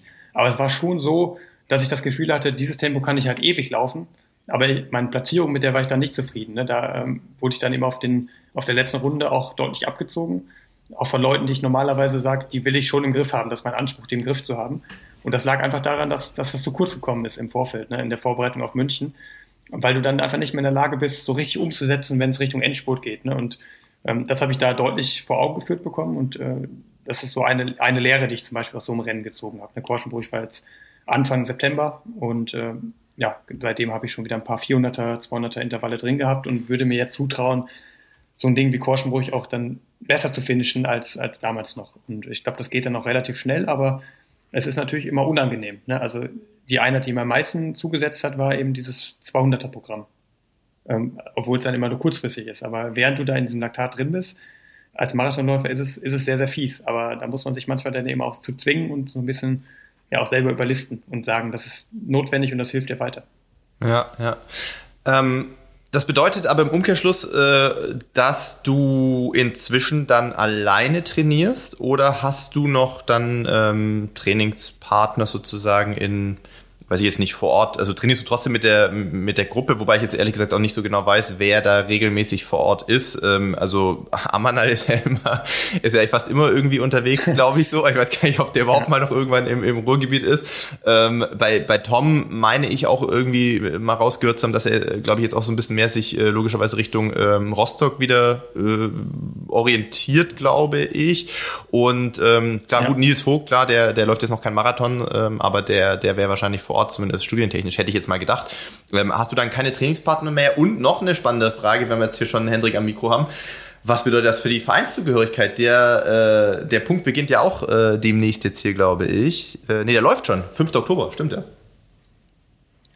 Ja, also es ist äh, tatsächlich so, dass, dass Tono, mein, mein Coach, jetzt eher eine Mentorenrolle einnimmt. Okay. Ne? Also er ist jetzt auch schon seit so vielen Jahren dabei und er könnte jetzt auch schon seit Jahren im Ruhestand sein, hat es immer wieder weiter verlängert. Und ich finde, da ist eben auch dann so ein bisschen, ja, meine Verpflichtung, ihn da auch ein bisschen jetzt zu entlasten. Okay. Und äh, weil er eben auch so viele andere Sachen noch zu tun hat, er baut gerade sein Haus um und so weiter. Und dann habe ich eben angeboten, dass ich da jetzt ähm, die Philosophie, die habe ich jetzt über zehn Jahre angeeignet. Ich weiß genau, was ich tun muss, um mich zu verbessern. Ähm, das habe ich von ihm gelernt. Und äh, er ist jetzt eher so ein Mentor, der mir über die Schulter schaut und äh, mein Training so ein bisschen monitort äh, und dann eingreift, wenn er sagt, da läuft irgendwas nicht gut. Ja. Yeah. Den aktiven Part, den aktiven Part der Trainingssteuerung, den habe ich jetzt in meine eigenen Hände gelegt und äh, werde dann eben sehen, wie es jetzt Richtung New York läuft. Also das ist jetzt meine erste Vorbereitung, die sozusagen aus meiner eigenen Feder entstammt. Ähm, also das ist schon eine gravierende Änderung auf jeden Fall jetzt und äh, macht mir auch sehr viel Spaß. Ich habe ja schon viel Erfahrung gesammelt, auch im Coaching, weil ich eben auch einen eigenen Athleten habe, ähm, den ich schon seit ein paar Jahren betreue. Ähm, so ein Altersklassenläufer in der M fünfundvierzig, der aber immer noch so im Bereich von zweiunddreißig Minuten die zehn Kilometer läuft. Und da konnte ich natürlich dann eben auch schon sehr viel Erfahrung sammeln. Und äh, ja, also ich bin schon sehr auf mich allein gestellt im Moment im Training. Die Gruppe in Wattenscheid, muss man halt auch ehrlich sagen, auch in den letzten Monaten und Jahren, die war auf dem Papier natürlich sehr, sehr stark, aber es war sehr selten, dass alle mal zusammenkamen. Also Tom war schon überwiegend in Rostock, Amanal war auch immer eher in Kenia oder in der Weltgeschichte unterwegs. Und auch wenn wir gemeinsam in Kenia waren, dann habe ich, hab ich nicht mit der Wandersgruppe trainiert, wo Amanal sich angeschlossen hat, weil die einfach einen Tick zu stark sind. Ne? Also die rennen da den Halbmarathon unter sechzig Minuten und da würde ich an meine Grenzen stoßen und mich eher verbrennen, gerade in Kenia, ne? Weil ich mit der Höhe natürlich auch mal äh, zurechtkommen muss. Das fällt Amanal deutlich leichter. Das heißt, wir haben da oben auch nicht besonders viel zusammen trainiert. Ähm, also ich war es immer gewohnt, auch sehr stark äh, auf mich allein gestellt zu sein. Nils Vogt war immer noch so ein Trainingspartner, der oft da war, mit dem habe ich viel gemacht. Aber aktuell ist es tatsächlich so, dass, äh, dass ich jetzt auch viel in Köln trainiert habe, ne, bei meiner Freundin, äh, wo ich jetzt gerade im September viel Zeit verbracht habe und jetzt dann in Herxheim natürlich auch relativ äh, auf mich allein gestellt bin. Aber es ist ganz schön, gerade in Köln, dass da dann mit den Milers Colonia, so nennen die sich, dann eben auch so eine Community mhm. existiert, die sich da regelmäßig trifft.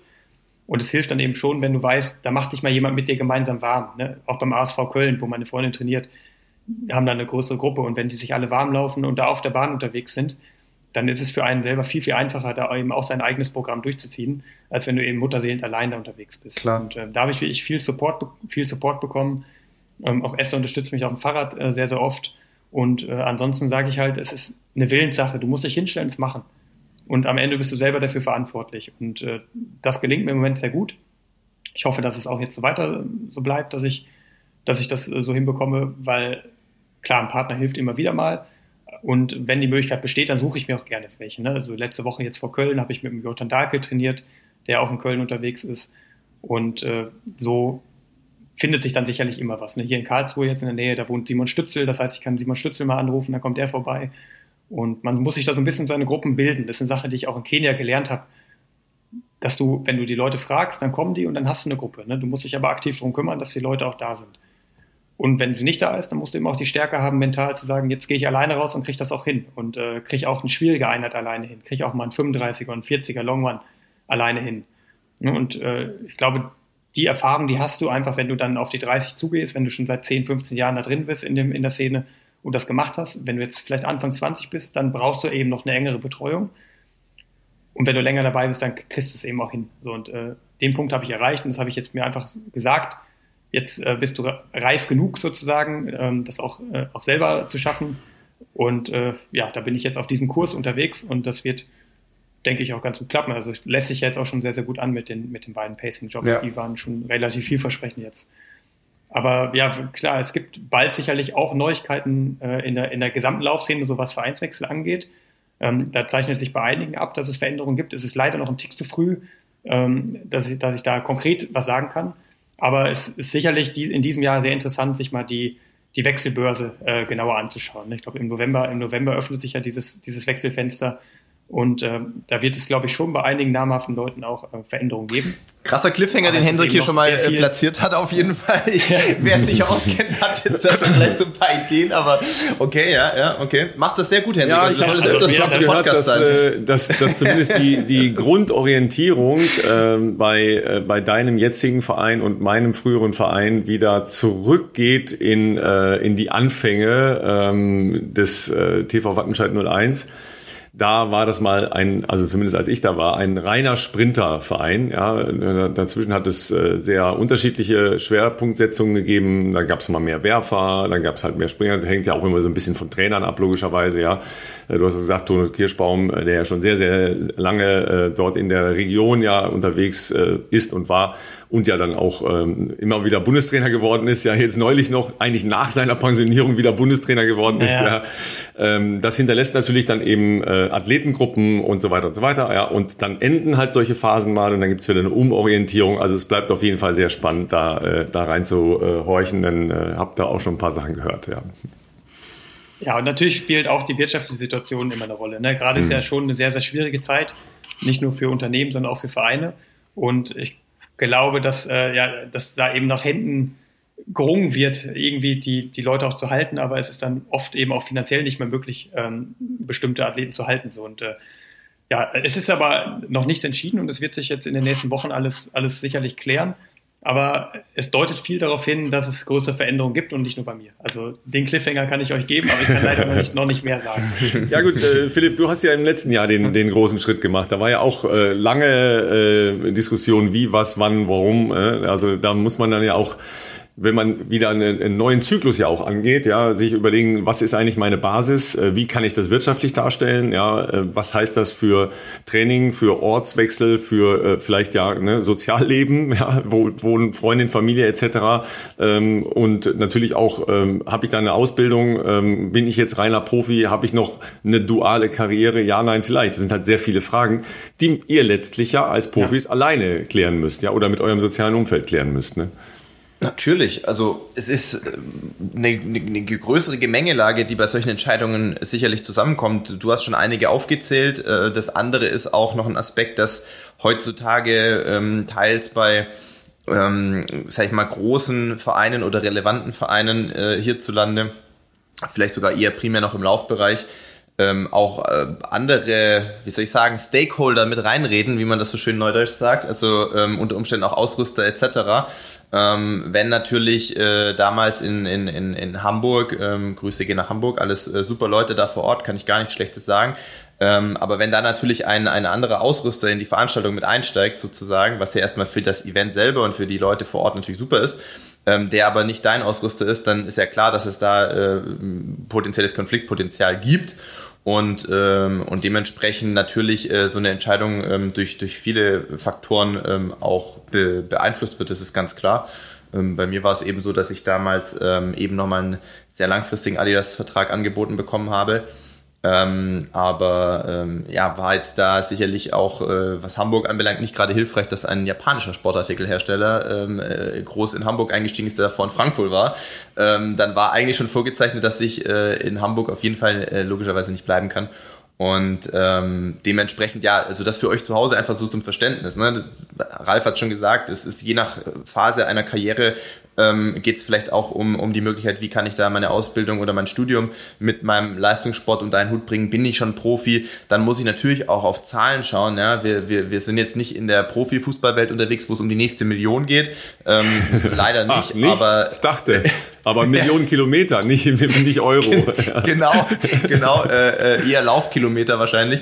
Und, ähm, und dementsprechend muss man natürlich auch immer schauen, dass man äh, auch logischerweise einfach Geld verdient in, in, und, und so seinen, seinen sportlichen Alltag auch mit finanzieren kann. Da geht es um Trainingslager, Hendrik hat es vorher zum Beispiel gesagt, eine, eine äh, Abwägung, Äh, beispielsweise jetzt nicht nach Kenia zu gehen für die Vorbereitung auf New York. Neben anderen Aspekten war aber auch, ähm, dass sowas natürlich auch nicht wenig Geld kostet und ähm, genau, dementsprechend äh, ja, muss man da äh, dann am Ende alles äh, ein bisschen abgleichen. Ja, Trainingsgruppe, Trainer et cetera. Das sind auch alles äh, Facetten, die da mit reinspielen und ähm, dementsprechend kann ich mich sehr gut da jetzt äh, in Hendriks Situation reinversetzen, ohne dass ich jetzt weiß, äh, wo, wo, wo das oder wie das jetzt äh, alles so die nächsten Wochen laufen wird. Aber ich sag mal so, die Verhandlungen mit Ausrüstern, anderen Partnern und Vereinsthemen letztes Jahr waren auf jeden Fall zwei sehr intensive Monate zwischen Anfang Oktober und Ende November. Ja, du musst halt auch sehen, dass, dass in solchen Situationen auch immer viele Chancen bestehen. Ja, auf jeden Fall. Du, kann, ne, du, kann, du kannst dir natürlich auch was Cooles aufbauen, gerade als Marathonläufer. Du weißt es ja selber am besten. So, dass man kann, wenn man sich eben auch geschickt vermarkten kann, natürlich auch was erreichen. So, und, äh, und da die Laufszene ja so groß ist, ne, und dieser Straßenlauf so groß ist, hast du insbesondere als Marathonläufer eben ein paar Möglichkeiten, die du vielleicht als fünfhundert Meter Bahnläufer nicht hast. Ne, und äh, kannst eben auch bei Veranstaltungen ein bisschen präsenter sein, kannst die Leute motivieren, abholen und das ist natürlich dann auch wieder attraktiv für potenzielle Partner, ne? wenn du wenn du eben bei diesen ganzen Straßenläufen vor Ort bist, wenn du präsent bist, wenn du die Leute abholst, jetzt in dieser in dieser dunklen, kalten Jahreszeit vielleicht auch äh, irgendwie ja aus vom Wohnzimmer mal rausholst und sagst, komm, wir gehen raus, wir wir motivieren uns auch, wir wir kriegen das irgendwie hin, ne? Dann ist das natürlich auch eine positive Botschaft, die, die auch Unternehmen gerne natürlich für sich äh, äh, einsetzen und ich glaube, dass, dass du da natürlich auch eine Menge mit erreichen kannst. Und, und du, hast, du hast mit Social Media Möglichkeiten, ähm, was, was aufzubauen, ne? Und dich zu finanzieren. Was jetzt nicht unbedingt an die Leistung gekoppelt ist. Ne? Das ist ja immer das, das Problem. Wenn ich jetzt mal schaue, bei meinem Einkommen und ich jetzt mal zwei schlechte Jahre haben sollte, wie hoch der Anteil ist des Einkommens, das dann potenziell wegbrechen könnte, wenn du nicht mehr im Kader bleibst und rausfliegst, da darf man gar nicht dran denken. Das ist richtig erschreckend. Dann kann, kann dir echt alles flöten gehen. Und deswegen macht es eben Sinn, auch mal links und rechts zu schauen, ne? Wenn man jetzt eventuell ein neues Umfeld suchen würde, dass man eben auch solche Faktoren berücksichtigt, ähm, ne? Wie kann man da cool eingesetzt werden und ähm, eben auch äh, ja, die Fähigkeiten, die man ja hat, weil man eben so viel in den Medien unterwegs ist, ne? Sag mal, für, für uns alle ist es ja nicht mehr was Besonderes, vor einer Kamera zu stehen und frei zu sprechen. Da muss man aber sich immer bewusst werden, dass das eine Fähigkeit ist, die viele Leute gar nicht erst haben, ne? Und ähm, das kann man natürlich alles sehr gut einsetzen und eben auch als Baustein seiner Karriere mit, mit berücksichtigen. Ne? Und äh, ja, da, das bietet eben viele Chancen. Und äh, in so einer Phase bin ich gerade, dass ich mir da eben ein paar Sachen aufbaue und suche. Auf jeden Fall. Also das ist ehrlich gesagt auch nur smart, wenn man so denkt und dann auch so Weichen stellt, weil für euch zu Hause, äh, wir hatten das vorher, ich hatte vorher schon mal kurz überlegt, ob ich da einhake, da ging es auch um das Thema Kadernorm erfüllen, also damit ihr einfach mal Bescheid wisst, ähm, weil das bei uns bisher nicht so oft thematisiert war, glaube ich, im Podcast. Kadernorm erfüllen bedeutet für Hendrik konkret, er muss, ähm, natürlich gibt es auch Ausnahmeregelungen, aber in, in der Regel ist er natürlich dazu angehalten, eine bestimmte vom Verband definierte Kadernorm, Bundeskadernorm zu äh, unterbieten, um seinen ähm, Platz in der Sportfördergruppe der Bundeswehr zu behalten, die ja jetzt erstmal ein von wahrscheinlich mehreren Bausteinen bei dir ist, über die du natürlich finanziell äh, versorgt bist und, und deinen Sport betreiben kannst, das ist ein Teil davon, aber äh, auch natürlich ein relativ relevanter, ich schätze mal, darüber wirst du wahrscheinlich auch krankenversichert sein et cetera. Das heißt aber auch, es könnte, wenn es jetzt schlecht läuft, du vielleicht, gut, wenn du ein Verletzungsjahr hast, dann vielleicht kriegst du ein Jahr Schonfrist, um wieder zurückzukommen, ist aber auch nicht garantiert, äh, muss man dann auch ein bisschen Glück haben, aber sagen wir mal, wenn es jetzt schlecht laufen würde, könnte es sein, ähm, also dass wir da, das will ich nur verdeutlichen, dass wir da jetzt keine Planungssicherheit haben, wer, wer da teilweise äh, in einer Sportfördergruppe ist. Kann sein, dass am Ende des Jahres gesagt wird, du hast die Kadernorm aus welchen Gründen auch immer ähm, nicht erreicht und ähm, der Platz, äh, den bekommst du jetzt nicht mehr. Dann steht man unter Umständen natürlich schon vor einer, vor einer gewissen äh, Versorgungslücke, die jetzt auch nicht so einfach äh, dann in Kürze zu überbrücken ist. Insofern glaube ich, dass das äh, ein sehr, sehr smarter Move ist, zu versuchen, sich da auch breiter aufzustellen mit eigenen Äh, Partnern, äh, die da auch an einen glauben, die einen irgendwie auch äh, wertschätzen und, und auch in anderen Dingen Wissen einzusetzen. Ähm, also ich für meinen Teil weiß auf jeden Fall, dass es, dass es mir gut getan hat, das vor Jahren schon in so eine Richtung äh, zu, zu bewegen, sage ich jetzt mal, ähm, weil das oft sehr langfristige äh, Partnerschaften entstehen ähm, und, und die Leute auch sich sehr bewusst sind über die Mehrwerte, die man da, die man da beitragen kann und man einfach ein bisschen äh, unabhängiger äh, und vielleicht auch über das Karriereende hinaus ähm, ähm, unabhängiger sein kann, auf jeden Fall. Deswegen, ja, Chancen weißt auf jeden Fall, bist du, bist du genau ja. an der richtigen Stelle. Weißt du, wo die Karte noch liegt? Jetzt? Wer, wer, wo du was bist? Entschuldigung, ich habe es akustisch nicht verstanden. Weißt du, wo die Karte noch jetzt liegt? Nee, keine Ahnung, keine Ahnung. Jetzt sind wir schon bei zwei elf null null angekommen. Das ist nicht dein Ernst. Das ist dein Ernst? zwei Stunden elf null null. Leute, zu Hause, zwei Stunden elf null null müsste man laufen. Also Hendrik hat das ja in Hannover auch äh, gemacht, äh, als er Deutscher Meister wurde. Ja, eine Sekunde. Ja, okay, stimmt, sogar so eine Punktlandung. Aber ihr müsst ja, mal überlegen. Eine Sekunde zwei ist eine Stunden, Sekunde. zwei Stunden elf null null bedeutet... Ja, Tom Kröschel. Ähm, genau, das ist, ähm, das ist die Norm, um nur, in Anführungszeichen, nur Teil des Bundeskaders zu sein, ja. Also in diesen Fördertopf zu gelangen. Die Olympianorm für, äh, für Tokio bzw. Sapporo war noch zwei Stunden elf dreißig. Also aktuell ist die Norm härter, als die Olympianorm im letzten Jahr war. Und dann bist du aber nur Teil dieses Bundeskaders, wo du vielleicht einen Zuschuss für ein Trainingslager bekommst oder eben vielleicht ähm, äh, eben natürlich dann äh, einen, einen Sportfördergruppenplatz bekommen kannst. Also das ist ja wirklich inzwischen auch echt äh, jenseits von Gut und Böse, muss man sagen. Lustig ist ja auch, dass die Kadernorm erst Ende des Jahres festgelegt wurde für das laufende Jahr. Ne? Also mm. diese zwei elf null null, die, die haben wir jetzt erst im Herbst erfahren. Mm. Und das ist ja auch. Jetzt guck mal, diese, diese Situation. Also ich bin zwei zehn neunundfünfzig in Hannover gelaufen. Das heißt, ich bin drunter. Aber jetzt versetze ich meinen Tom Groschel rein. Der ist ja noch, das hält ja auch Valencia das Jahr davor. Ja. Ist er zwei elf null eins gerannt. Scheiße. Was soll sich Tom Groschel jetzt denken? Ne, wenn die Kadernorm dann nachträglich auf zwei elf null null gesetzt wird. Ja. Das ist halt, also es ist, ja. sowas ist schwer zu akzeptieren und vor allem auch noch viel schwerer zu äh, das nachzuvollziehen und zu verstehen. Ähm, auch hier for the record äh, für euch zu Hause, Tom Gröschel ist ähm, Teil der Landespolizei wahrscheinlich, Mecklenburg-Vorpommern, also auch Sportfördergruppenplatz. Ja. Äh, weiß ich jetzt nicht genau, was das bedeutet, ob da jetzt schon direkt ihm die, das Messer sozusagen auf die Brust gesetzt wird, aber es ist natürlich jetzt nicht, also es ist sicherlich eine sehr, sehr uncoole Situation. Ja, vor allen Dingen, du musst halt bedenken, wenn du jetzt... Ihr habt ja nur so wenig Chancen, das muss man ja halt immer Jahr, sehen. Ne? Ja. Wenn du jetzt Richtung nächstes Jahr planst, hm. so wie ich jetzt, ne, und mir vornehme, vielleicht im Frühjahr einen Major wie Boston zu laufen, der gar nicht erst offiziell anerkannt wird als Zeit. Aber einfach, weil das Rennen natürlich ein Wahnsinnsding ist, was man eigentlich in seinem Leben mal gemacht haben muss. Da verzichtest du ja auf eine Chance für die Kadernorm schon. Das bedeutet, dass du dann nur noch eine weitere Chance hast im Herbst. Du weißt also, wenn du jetzt im Herbst in dieses Rennen reingehst, du musst jetzt unter zwei elf null null bleiben, weil im schlimmsten Fall fliegst du sonst aus dem Kader raus. Ne? Ist nicht hundertprozentig sicher dann immer. Es kann auch sein, dass du mal ein Jahr noch drin bleibst, wenn, wenn du anders überzeugt hast. Aber du musst deine Saisonplanung natürlich auch sehr stark daran ausrichten, dass es dir überhaupt erstmal gelingt, in der Förderung drin zu bleiben. Richtig. Und das ist natürlich ein bisschen problematisch, ne? Weil das Ziel sollte es ja für uns alle sein, bei den Highlights, ne? Wie zum Beispiel auch nächstes Jahr eine W M oder bei Olympia, da fit zu sein. Wenn du aber schon damit beschäftigt bist, jetzt im nächsten Jahr überhaupt erstmal deine Kadernorm zu sichern, dann könnte das natürlich negative Auswirkungen haben auf das Rennen selbst, weil jetzt versetze ich meine Situation rein. Ich habe jetzt eine Chance nächstes Jahr im Herbst. Ich möchte mich für Olympia qualifizieren, ich möchte natürlich aber auch im Kader bleiben. Gehe ich jetzt das Risiko ein und laufe auf eine zwei neunundvierzig an, ne, was, was natürlich eine Minute zwanzig schneller ist als die schon scharfe Kadernorm, und habe natürlich das viel höhere Risiko, dass ich auf der zweiten Hälfte das nicht mehr halten kann und dann eben auch deutlich eingehe und dann vielleicht erst bei zwei dreizehn, zwei vierzehn ankomme. Mhm. Oder gehe ich von vornherein auf zwei elf null null an, habe natürlich dann eine höhere Chance, dass ich es auch durchbringe und dann die Kadernorm sicher, verzichte aber von vornherein schon auf eine Chance auf eine Olympianorm.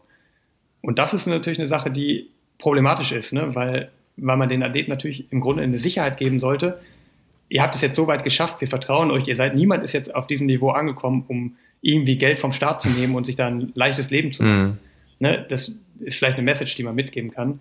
Wenn man sagt, schenkt den Leuten doch zwei, drei Jahre Vertrauen, dass sie sich wirklich auf die Highlights, wo man für Deutschland auch in Erscheinung tritt, vorbereiten können, anstatt damit beschäftigt zu sein, seinen eigenen Lebensunterhalt wieder abzusichern und damit vielleicht unkluge Entscheidungen zu treffen im Hinblick auf das Saisonhighlight. Und das, das ist so ein bisschen die, die Situation, die nächstes Jahr vor allem jetzt für mich persönlich, auch für viele andere natürlich dann eine Rolle spielen wird, weil ich glaube schon, dass einige vor der Entscheidung stehen, die vielleicht sagen, eine zwei zehn hätte ich drauf, ein zwei null neun ist eher unwahrscheinlich.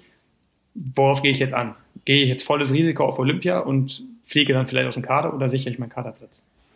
Ja, vor allen Dingen ist es ja das Gegenteil von ähm, Unterstützung einer äh, optimalen Leistungserzielung, ja, weil ich muss ja erstmal ein, ein Gedankengebilde schaffen, ja, wie kann ich Höchstleistung erreichen? Das schaffe ich ja nicht, indem ich äh, in den Köpfen von Läuferinnen und Läufern impl- äh, implementiere. Ihr müsst so eine bestimmte Prozentzahl laufen von eurer vielleicht äh, möglichen Maximal um äh, Kadernormen oder Kaderplätze oder äh, auch äh, Nominierungskriterien für äh, kleinere Veranstaltungen zu äh, erfüllen. Das ist nicht der Ansatz zu sagen, wie könnte denn deine maximale Leistungs- oder deine optimale Leistungsentwicklung aussehen. Ne? Das ist halt einfach von der Philosophie her ja. komplett anders als das, was ich jetzt unter Leistungssport verstehen würde. Ne? Aber ähm, nimm uns ja nochmal mit, du ähm, warst ja logischerweise auch in, in München, äh, ihr habt als Mannschaft halt Silber gewonnen, jetzt wirst du ja vom äh, D L V rumgetragen, du wirst mit Gold überschüttet, äh, du wirst überall zur Ehrung eingeladen. Also so ähnlich ist das ja wahrscheinlich jetzt, nee, aber äh, mal ernsthaft, was, äh, was hast, hat dir das äh, gebracht und was nimmst du aus diesem Ereignis mit, weil es war ja jetzt für, für Laufen in Deutschland, für Marathon in Deutschland ähm, und für eine mediale Wirkung schon ein außergewöhnliches Erlebnis. Ja, es war auch für mich persönlich ein außergewöhnliches Erlebnis, was man nicht vergisst. Ne? Du stehst so oft in deinem Leben nicht auf dem Treppchen bei einer internationalen Meisterschaft. Es war toll, dass es wirklich diese Teamwertung gab, weil das deutlich zu spüren war, dass in der ganzen Laufszene so ein besonderer Spirit herrscht. Es war ja schon so, dass man noch bis April bis, bis Anfang Mai im Grunde in Anführungsstrichen Konkurrenten waren, weil es eben nur eine limitierte Anzahl von Plätzen gab. Aber es war trotzdem schon so, dass die Leute gemeinsam trainiert haben, dass die sagten, komm, egal wer es jetzt dahin schafft in dieses Team, wir haben da echt eine riesige Chance, was zu holen. So, ich finde, das beste Beispiel ist Frank Schauer, ne, der dann Ersatzläufer war, als, als siebter Mann ähm, nominiert wurde und dann eben nur zum Einsatz kommen würde, wenn einer sich noch verletzt oder ausscheidet. Der hat eine komplette Marathonvorbereitung in Sankt Moritz mit mehrfachen Sankt Moritz-Aufenthalten gemacht, um eben an dem Tag, wo München war, wohl wissend, dass er wahrscheinlich nicht laufen wird, topfit zu sein. So eine Marathonvorbereitung, die machst du eben auch mal nicht einfach mal so mit, ne? Die kostet natürlich auch eine Menge Geld. Und dieser Spirit, den finde ich, den hat man das ganze Jahr über gemerkt. Ich weiß noch, da im Januar, als wir damit hatten wir einen Dauerlauf mit Tom, mit Simon Boch, also auch mit absoluten Top-Leuten, die aber schon eigentlich auch natürlich um diese ganz wenigen Plätze konkurriert haben. Und das hat, hat diesem ganzen Jahr, so, finde ich, so einen ganz besonderen Vibe gegeben, der sich natürlich dann auch bis, bis in dieses Rennen selber hineingetragen hat. Ne? Auch wie Amanal und Richard sich vorne geholfen haben. Ich habe sehr, sehr viel mit Motschmann zusammen äh, gemacht. Ne? Wir haben uns da gegenseitig das Wasser über den Kopf gegossen. Und das hast du nicht so oft bei, bei, bei Rennen. Ne? Und ja, das, das hat dieses Erlebnis auch nochmal besonders gemacht. Und ich glaube, das konnten wir eben auch gut nach außen rüberbringen, dass wir wirklich ein Team waren. Ne? Und das haben die Leute eben auch mitbekommen draußen. Und ähm, auch in den Medien war das, war das schon so, dass es rüberkam. Und ich glaube, das war, war sehr gut, ne? Weil die Leute gesehen haben, dass dieser Marathonsport nicht ein Einzelsport ist, wie man es eigentlich denken könnte, sondern dass viel mehr Teamwork dahinter steckt, als, als es zu erwarten ist. Ähm, es war so, dass wir natürlich gut platziert waren, ganz am Anfang. Das heißt, wir konnten selber auch München noch komplett genießen, die Tage, was ja sonst nicht der Fall ist, weil wir im Marathon sonst eigentlich immer am letzten Tag dran ja, sind. Ja, siehe eure gemeinsame Olympia-Erfahrung, ne, wo ihr eigentlich von Olympia nichts mitgekriegt habt. Ne? Ja. Da habe ich nichts mitbekommen von. Und in dem Fall war es ganz anders. Und dadurch, dass wir eben mit einem positiven Erlebnis gestartet sind, das hatten wir auch intern in dem Team-Meeting dann vom D L V gehabt, ne, bevor die Bahnwettbewerbe und Leichtathletikwettbewerbe im Stadion dann stattgefunden haben, dass das schon auch geschätzt wurde vom D L V und dass den Leuten da auch dieser, dieser positive Schwung mitgegeben wurde. Und der hat sich dann wirklich durch diese ganze Woche getragen. Und das war ein, war ein tolles Erlebnis. Ne? Also ich glaube schon, dass das für den Marathonsport extrem wichtig war, dass das passiert ist, gerade auch im Hinblick auf die nicht so erfolgreiche ähm, W M in, in Eugene, wo wir im Marathon ja dann auch bewusst gar nicht präsent waren, weil wir uns eben auf München konzentrieren wollten. Und ich, ich glaube, also ne, ich glaube schon, dass das bei vielen Leuten angekommen ist, die auch Marathon so gar nicht verfolgen. Also das habe ich jetzt auch vor allem bei Richard mitbekommen, dass äh, viele gesagt haben, boah, es ist ja ein richtig geiler Sport. Ich dachte mir, die Übertragung wäre langweilig. Und das war in dem Fall völlig anders. Und äh, das war gut. Ja, also das Feedback war immer sehr gut, was wir bekommen haben. Ja, und jetzt geht's auf New York. Ähm, da stehen natürlich auch noch ein paar Aufgaben bevor. Ähm, Arne Gabius war bei seinem letzten ähm, sehr guten Auftritt dort sehr nah an Top Ten. Ähm, letzte Top Ten Platzierung einer, eines Deutschen. Habt ihr auf dem Schirm, ne? Das war... Ihr denkt schon viel äh, zu lange nach. Was ist mit euch los? Ich überall. Puh, Mocki, Sabrina Mockenhaupt. Ah. Wirklich? Wann war das? Ja. Ne, also das ist ja ähm, zweitausend, vor das, Zürich. Das war aber, vor da warst Zürich. Du noch vor Boston, oder? Das war vor Boston, ja. Das war vor Zürich. Ähm, also zwanzig dreizehn dann in, in ähm, und da war sie Achte. Okay, krass. Ja, und seitdem, ja, äh, also Hendrik schon mal, ja. ne, so als als ja, also so eine e, so eine E M wirkt ja auch nach, ja. Aber wenn du bei so einem so einem Ding wie New York, das ihr, ihr müsst euch das zu Hause wirklich so vorstellen, es gibt halt große Veranstaltungen und es gibt sehr große Veranstaltungen und es gibt Mega-Veranstaltungen und New York, New York ist die Mega-Veranstaltung im Laufsport. Das ist zwar, weil das eben sehr schwer ist, die Strecke, nicht in den ähm, Weltrekordlisten drin, aber es ist halt vom, vom Surrounding, ist es halt einfach natürlich auch wegen der Stadt eine unglaubliche Veranstaltung. Ja, deshalb kann ich das sehr, sehr gut verstehen, Hendrik, dass du das unbedingt mal machen willst. Ja, aber das ist einfach auch ein Brett, das ganze, ja. das ganze Ding, das ganze Drumherum. Und wenn du bei so einer Veranstaltung in der Lage bist, Top Ten zu erreichen, das hinterlässt Spuren in der Laufszene und zwar deutlich über äh, einen Erfolg in, beim zehn-Kilometer-Lauf in Korschenbroich hinaus. Ja? Weil du danach äh, im Prinzip überall in den U S A schon mal laufen kannst. Und das ist halt ein, ein riesiger Markt. Ja? Äh, plus der, die Veranstalter wissen das halt auch zu schätzen, wenn europäische Läuferinnen und Läufer dorthin kommen und ja praktisch auch ihren Verbreitungshorizont als Laufereignis in den U S A in Richtung Europa tragen. Das ist halt, das wird honoriert und das, das wissen die halt auch, dass das für sie ein äh, unglaublicher Marketing-Effekt ist, wenn da steht, äh, Hendrik Pfeiffer äh, ist äh, Achter geworden. Ja, also das äh, Mocki schlagen muss schon drin sein. Ne? No, no pressure. Hast du das Feld mal angeschaut? No pressure. Hast du das geliebte Feld mal angeschaut? Ja, äh, aber ich, das war bei Mocki ja auch so. Ja, wenn du da auf die Startliste geschaut hast äh, damals, ja, also beide Rennen ähm, gehen ja ohne Tempomacher ab, ja, ähm, die Frauen laufen vor und ähm, das ist dann halt natürlich einfach so, du guckst da drauf und denkst, alrighty, ja, viel Spaß da vorne, ja, aber du weißt ja auch, wie es ist, es kommen dir sehr, sehr viele entgegen, ne? Ich bin auch jemand, der natürlich bei schlechtem Wetter am besten performt, das mhm. heißt, es darf wegen mir auch sehr kalt, nasskalt, Regen verstehe. sein, alles. Du, du guckst schon die Hurricane, die Hurricane-Verläufe wieder an. Der kann gerne, kann gerne ein bisschen weiterziehen. Ja, großartig. Ja, ja, also jedenfalls, äh, also wir, wir wünschen dir erstmal eine tolle Zeit in Herxheim. Ja, du hast aber eben schon, äh, wir hatten heute ein bisschen technische Probleme, äh, um Philipp in seiner äh, Neubaugegend äh, hier in unseren kleinen Dreier-Talk reinzukriegen. Ja, da hast du schon gesagt, du hast heute de- deine Lieblingseinheit direkt auf dem Programm, ne? Ja, heute kommt genau eins von diesen Laktat-Biestern. So nenne ich das. Die hat diese, diese zweihunderter, aber ich, ich baue die dann immer ein. Ich mache vorweg noch immer drei, drei bis fünf Kilometer Tempo-Dauerlauf, dann diese zweihunderter und dann nochmal einen Tempo-Dauerlauf, um einfach den Umfang des Programms auch zu erhöhen, dass man dann äh, ja, Marathon-Training eben drin hat. Aber mittendrin, diese zweihunderter, das sind die Sachen, die mir persönlich am meisten wehtun und da muss ich jetzt heute einmal durch. Aber dann hat man es hat man's auch erst wieder hinter sich, zum Glück. Und äh, das läuft, äh, machst du im Stadion nachher? Oder jetzt dann wahrscheinlich?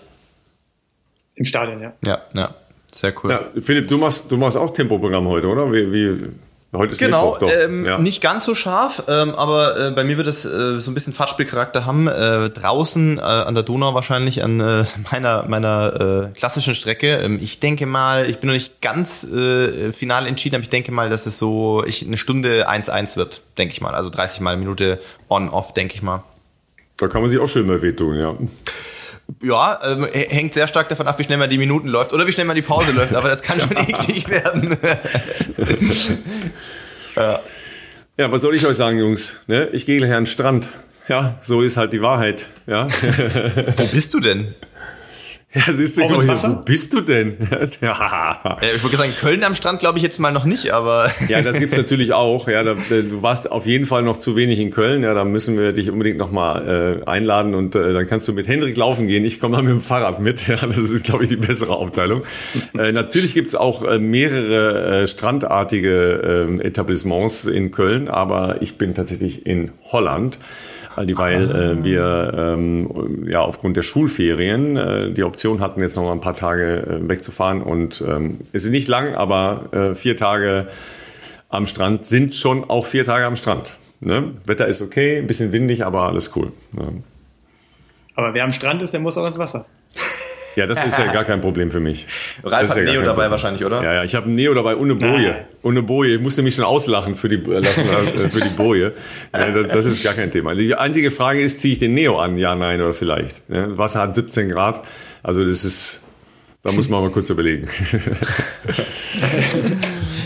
Äh, mega, Hendrik, vielen Dank dir für deine Zeit. Das wird äh, eine unserer längeren Folgen auf jeden Fall, aber das sind die Leute bei uns gewohnt und es wird immer mehr nach zwei Stunden Folgen gefragt. Insofern ähm, ist das, glaube ich, auf jeden Fall das, was die Leute sich jetzt gerne am Sonntag bei ihrem Long Run reinziehen, und äh, war auf jeden Fall äh, super spannend, weil wir da natürlich sehr viele verschiedene äh, Themenbereiche streifen konnten. Ähm, danke auch für deine Offenheit natürlich. Viel Erfolg für die... ja, den Endspurt deiner Vorbereitung jetzt in Herxheim, aber ich würde mal sagen, ausgehend davon, was du zuletzt äh, auch so schon gezeigt hast, bist du auf einem hervorragenden Weg. Und äh, ja, wir werden das natürlich alle auch aus der Ferne verfolgen. Ähm, New York, hoffentlich wird das wieder übertragen, manchmal in Eurosport. Ich weiß nicht, ob das dieses Jahr wieder der Fall sein wird. Wir werden deinen Instagram-Account auf jeden Fall bei uns in den Shownotes noch verlinken. Und äh, da dürft ihr gerne Hendrik äh, folgen, ja, ähm, der äh, gibt da mal ganz äh, gute Einblicke, auch was er gerade so trainingstechnisch macht, auch viel Content aus Kenia. Und äh, falls ich das Cross-Video finde, mache ich es auch noch in die Shownotes mit rein. Unbedingt, unbedingt. Ne? Und äh, dann spätestens ähm, rund um den New York Marathon immer wieder jeden Tag die Wechselbörse auf äh, leichtathletik punkt de oh, aktualisieren. Ja. Ne? Oh ja, oh ja. Noch kann ich es nicht versprechen, aber es könnte was passieren. Ja, alles klar. Dann, äh, dann herzlichen Dank. Ja, viel Spaß bei den zweihundertern. Ja, wir äh, sind bei dir im Geiste und ähm, dann hören wir uns alle nächste Woche. Bis dahin. Ciao, ciao. Macht's gut. Ciao. Danke.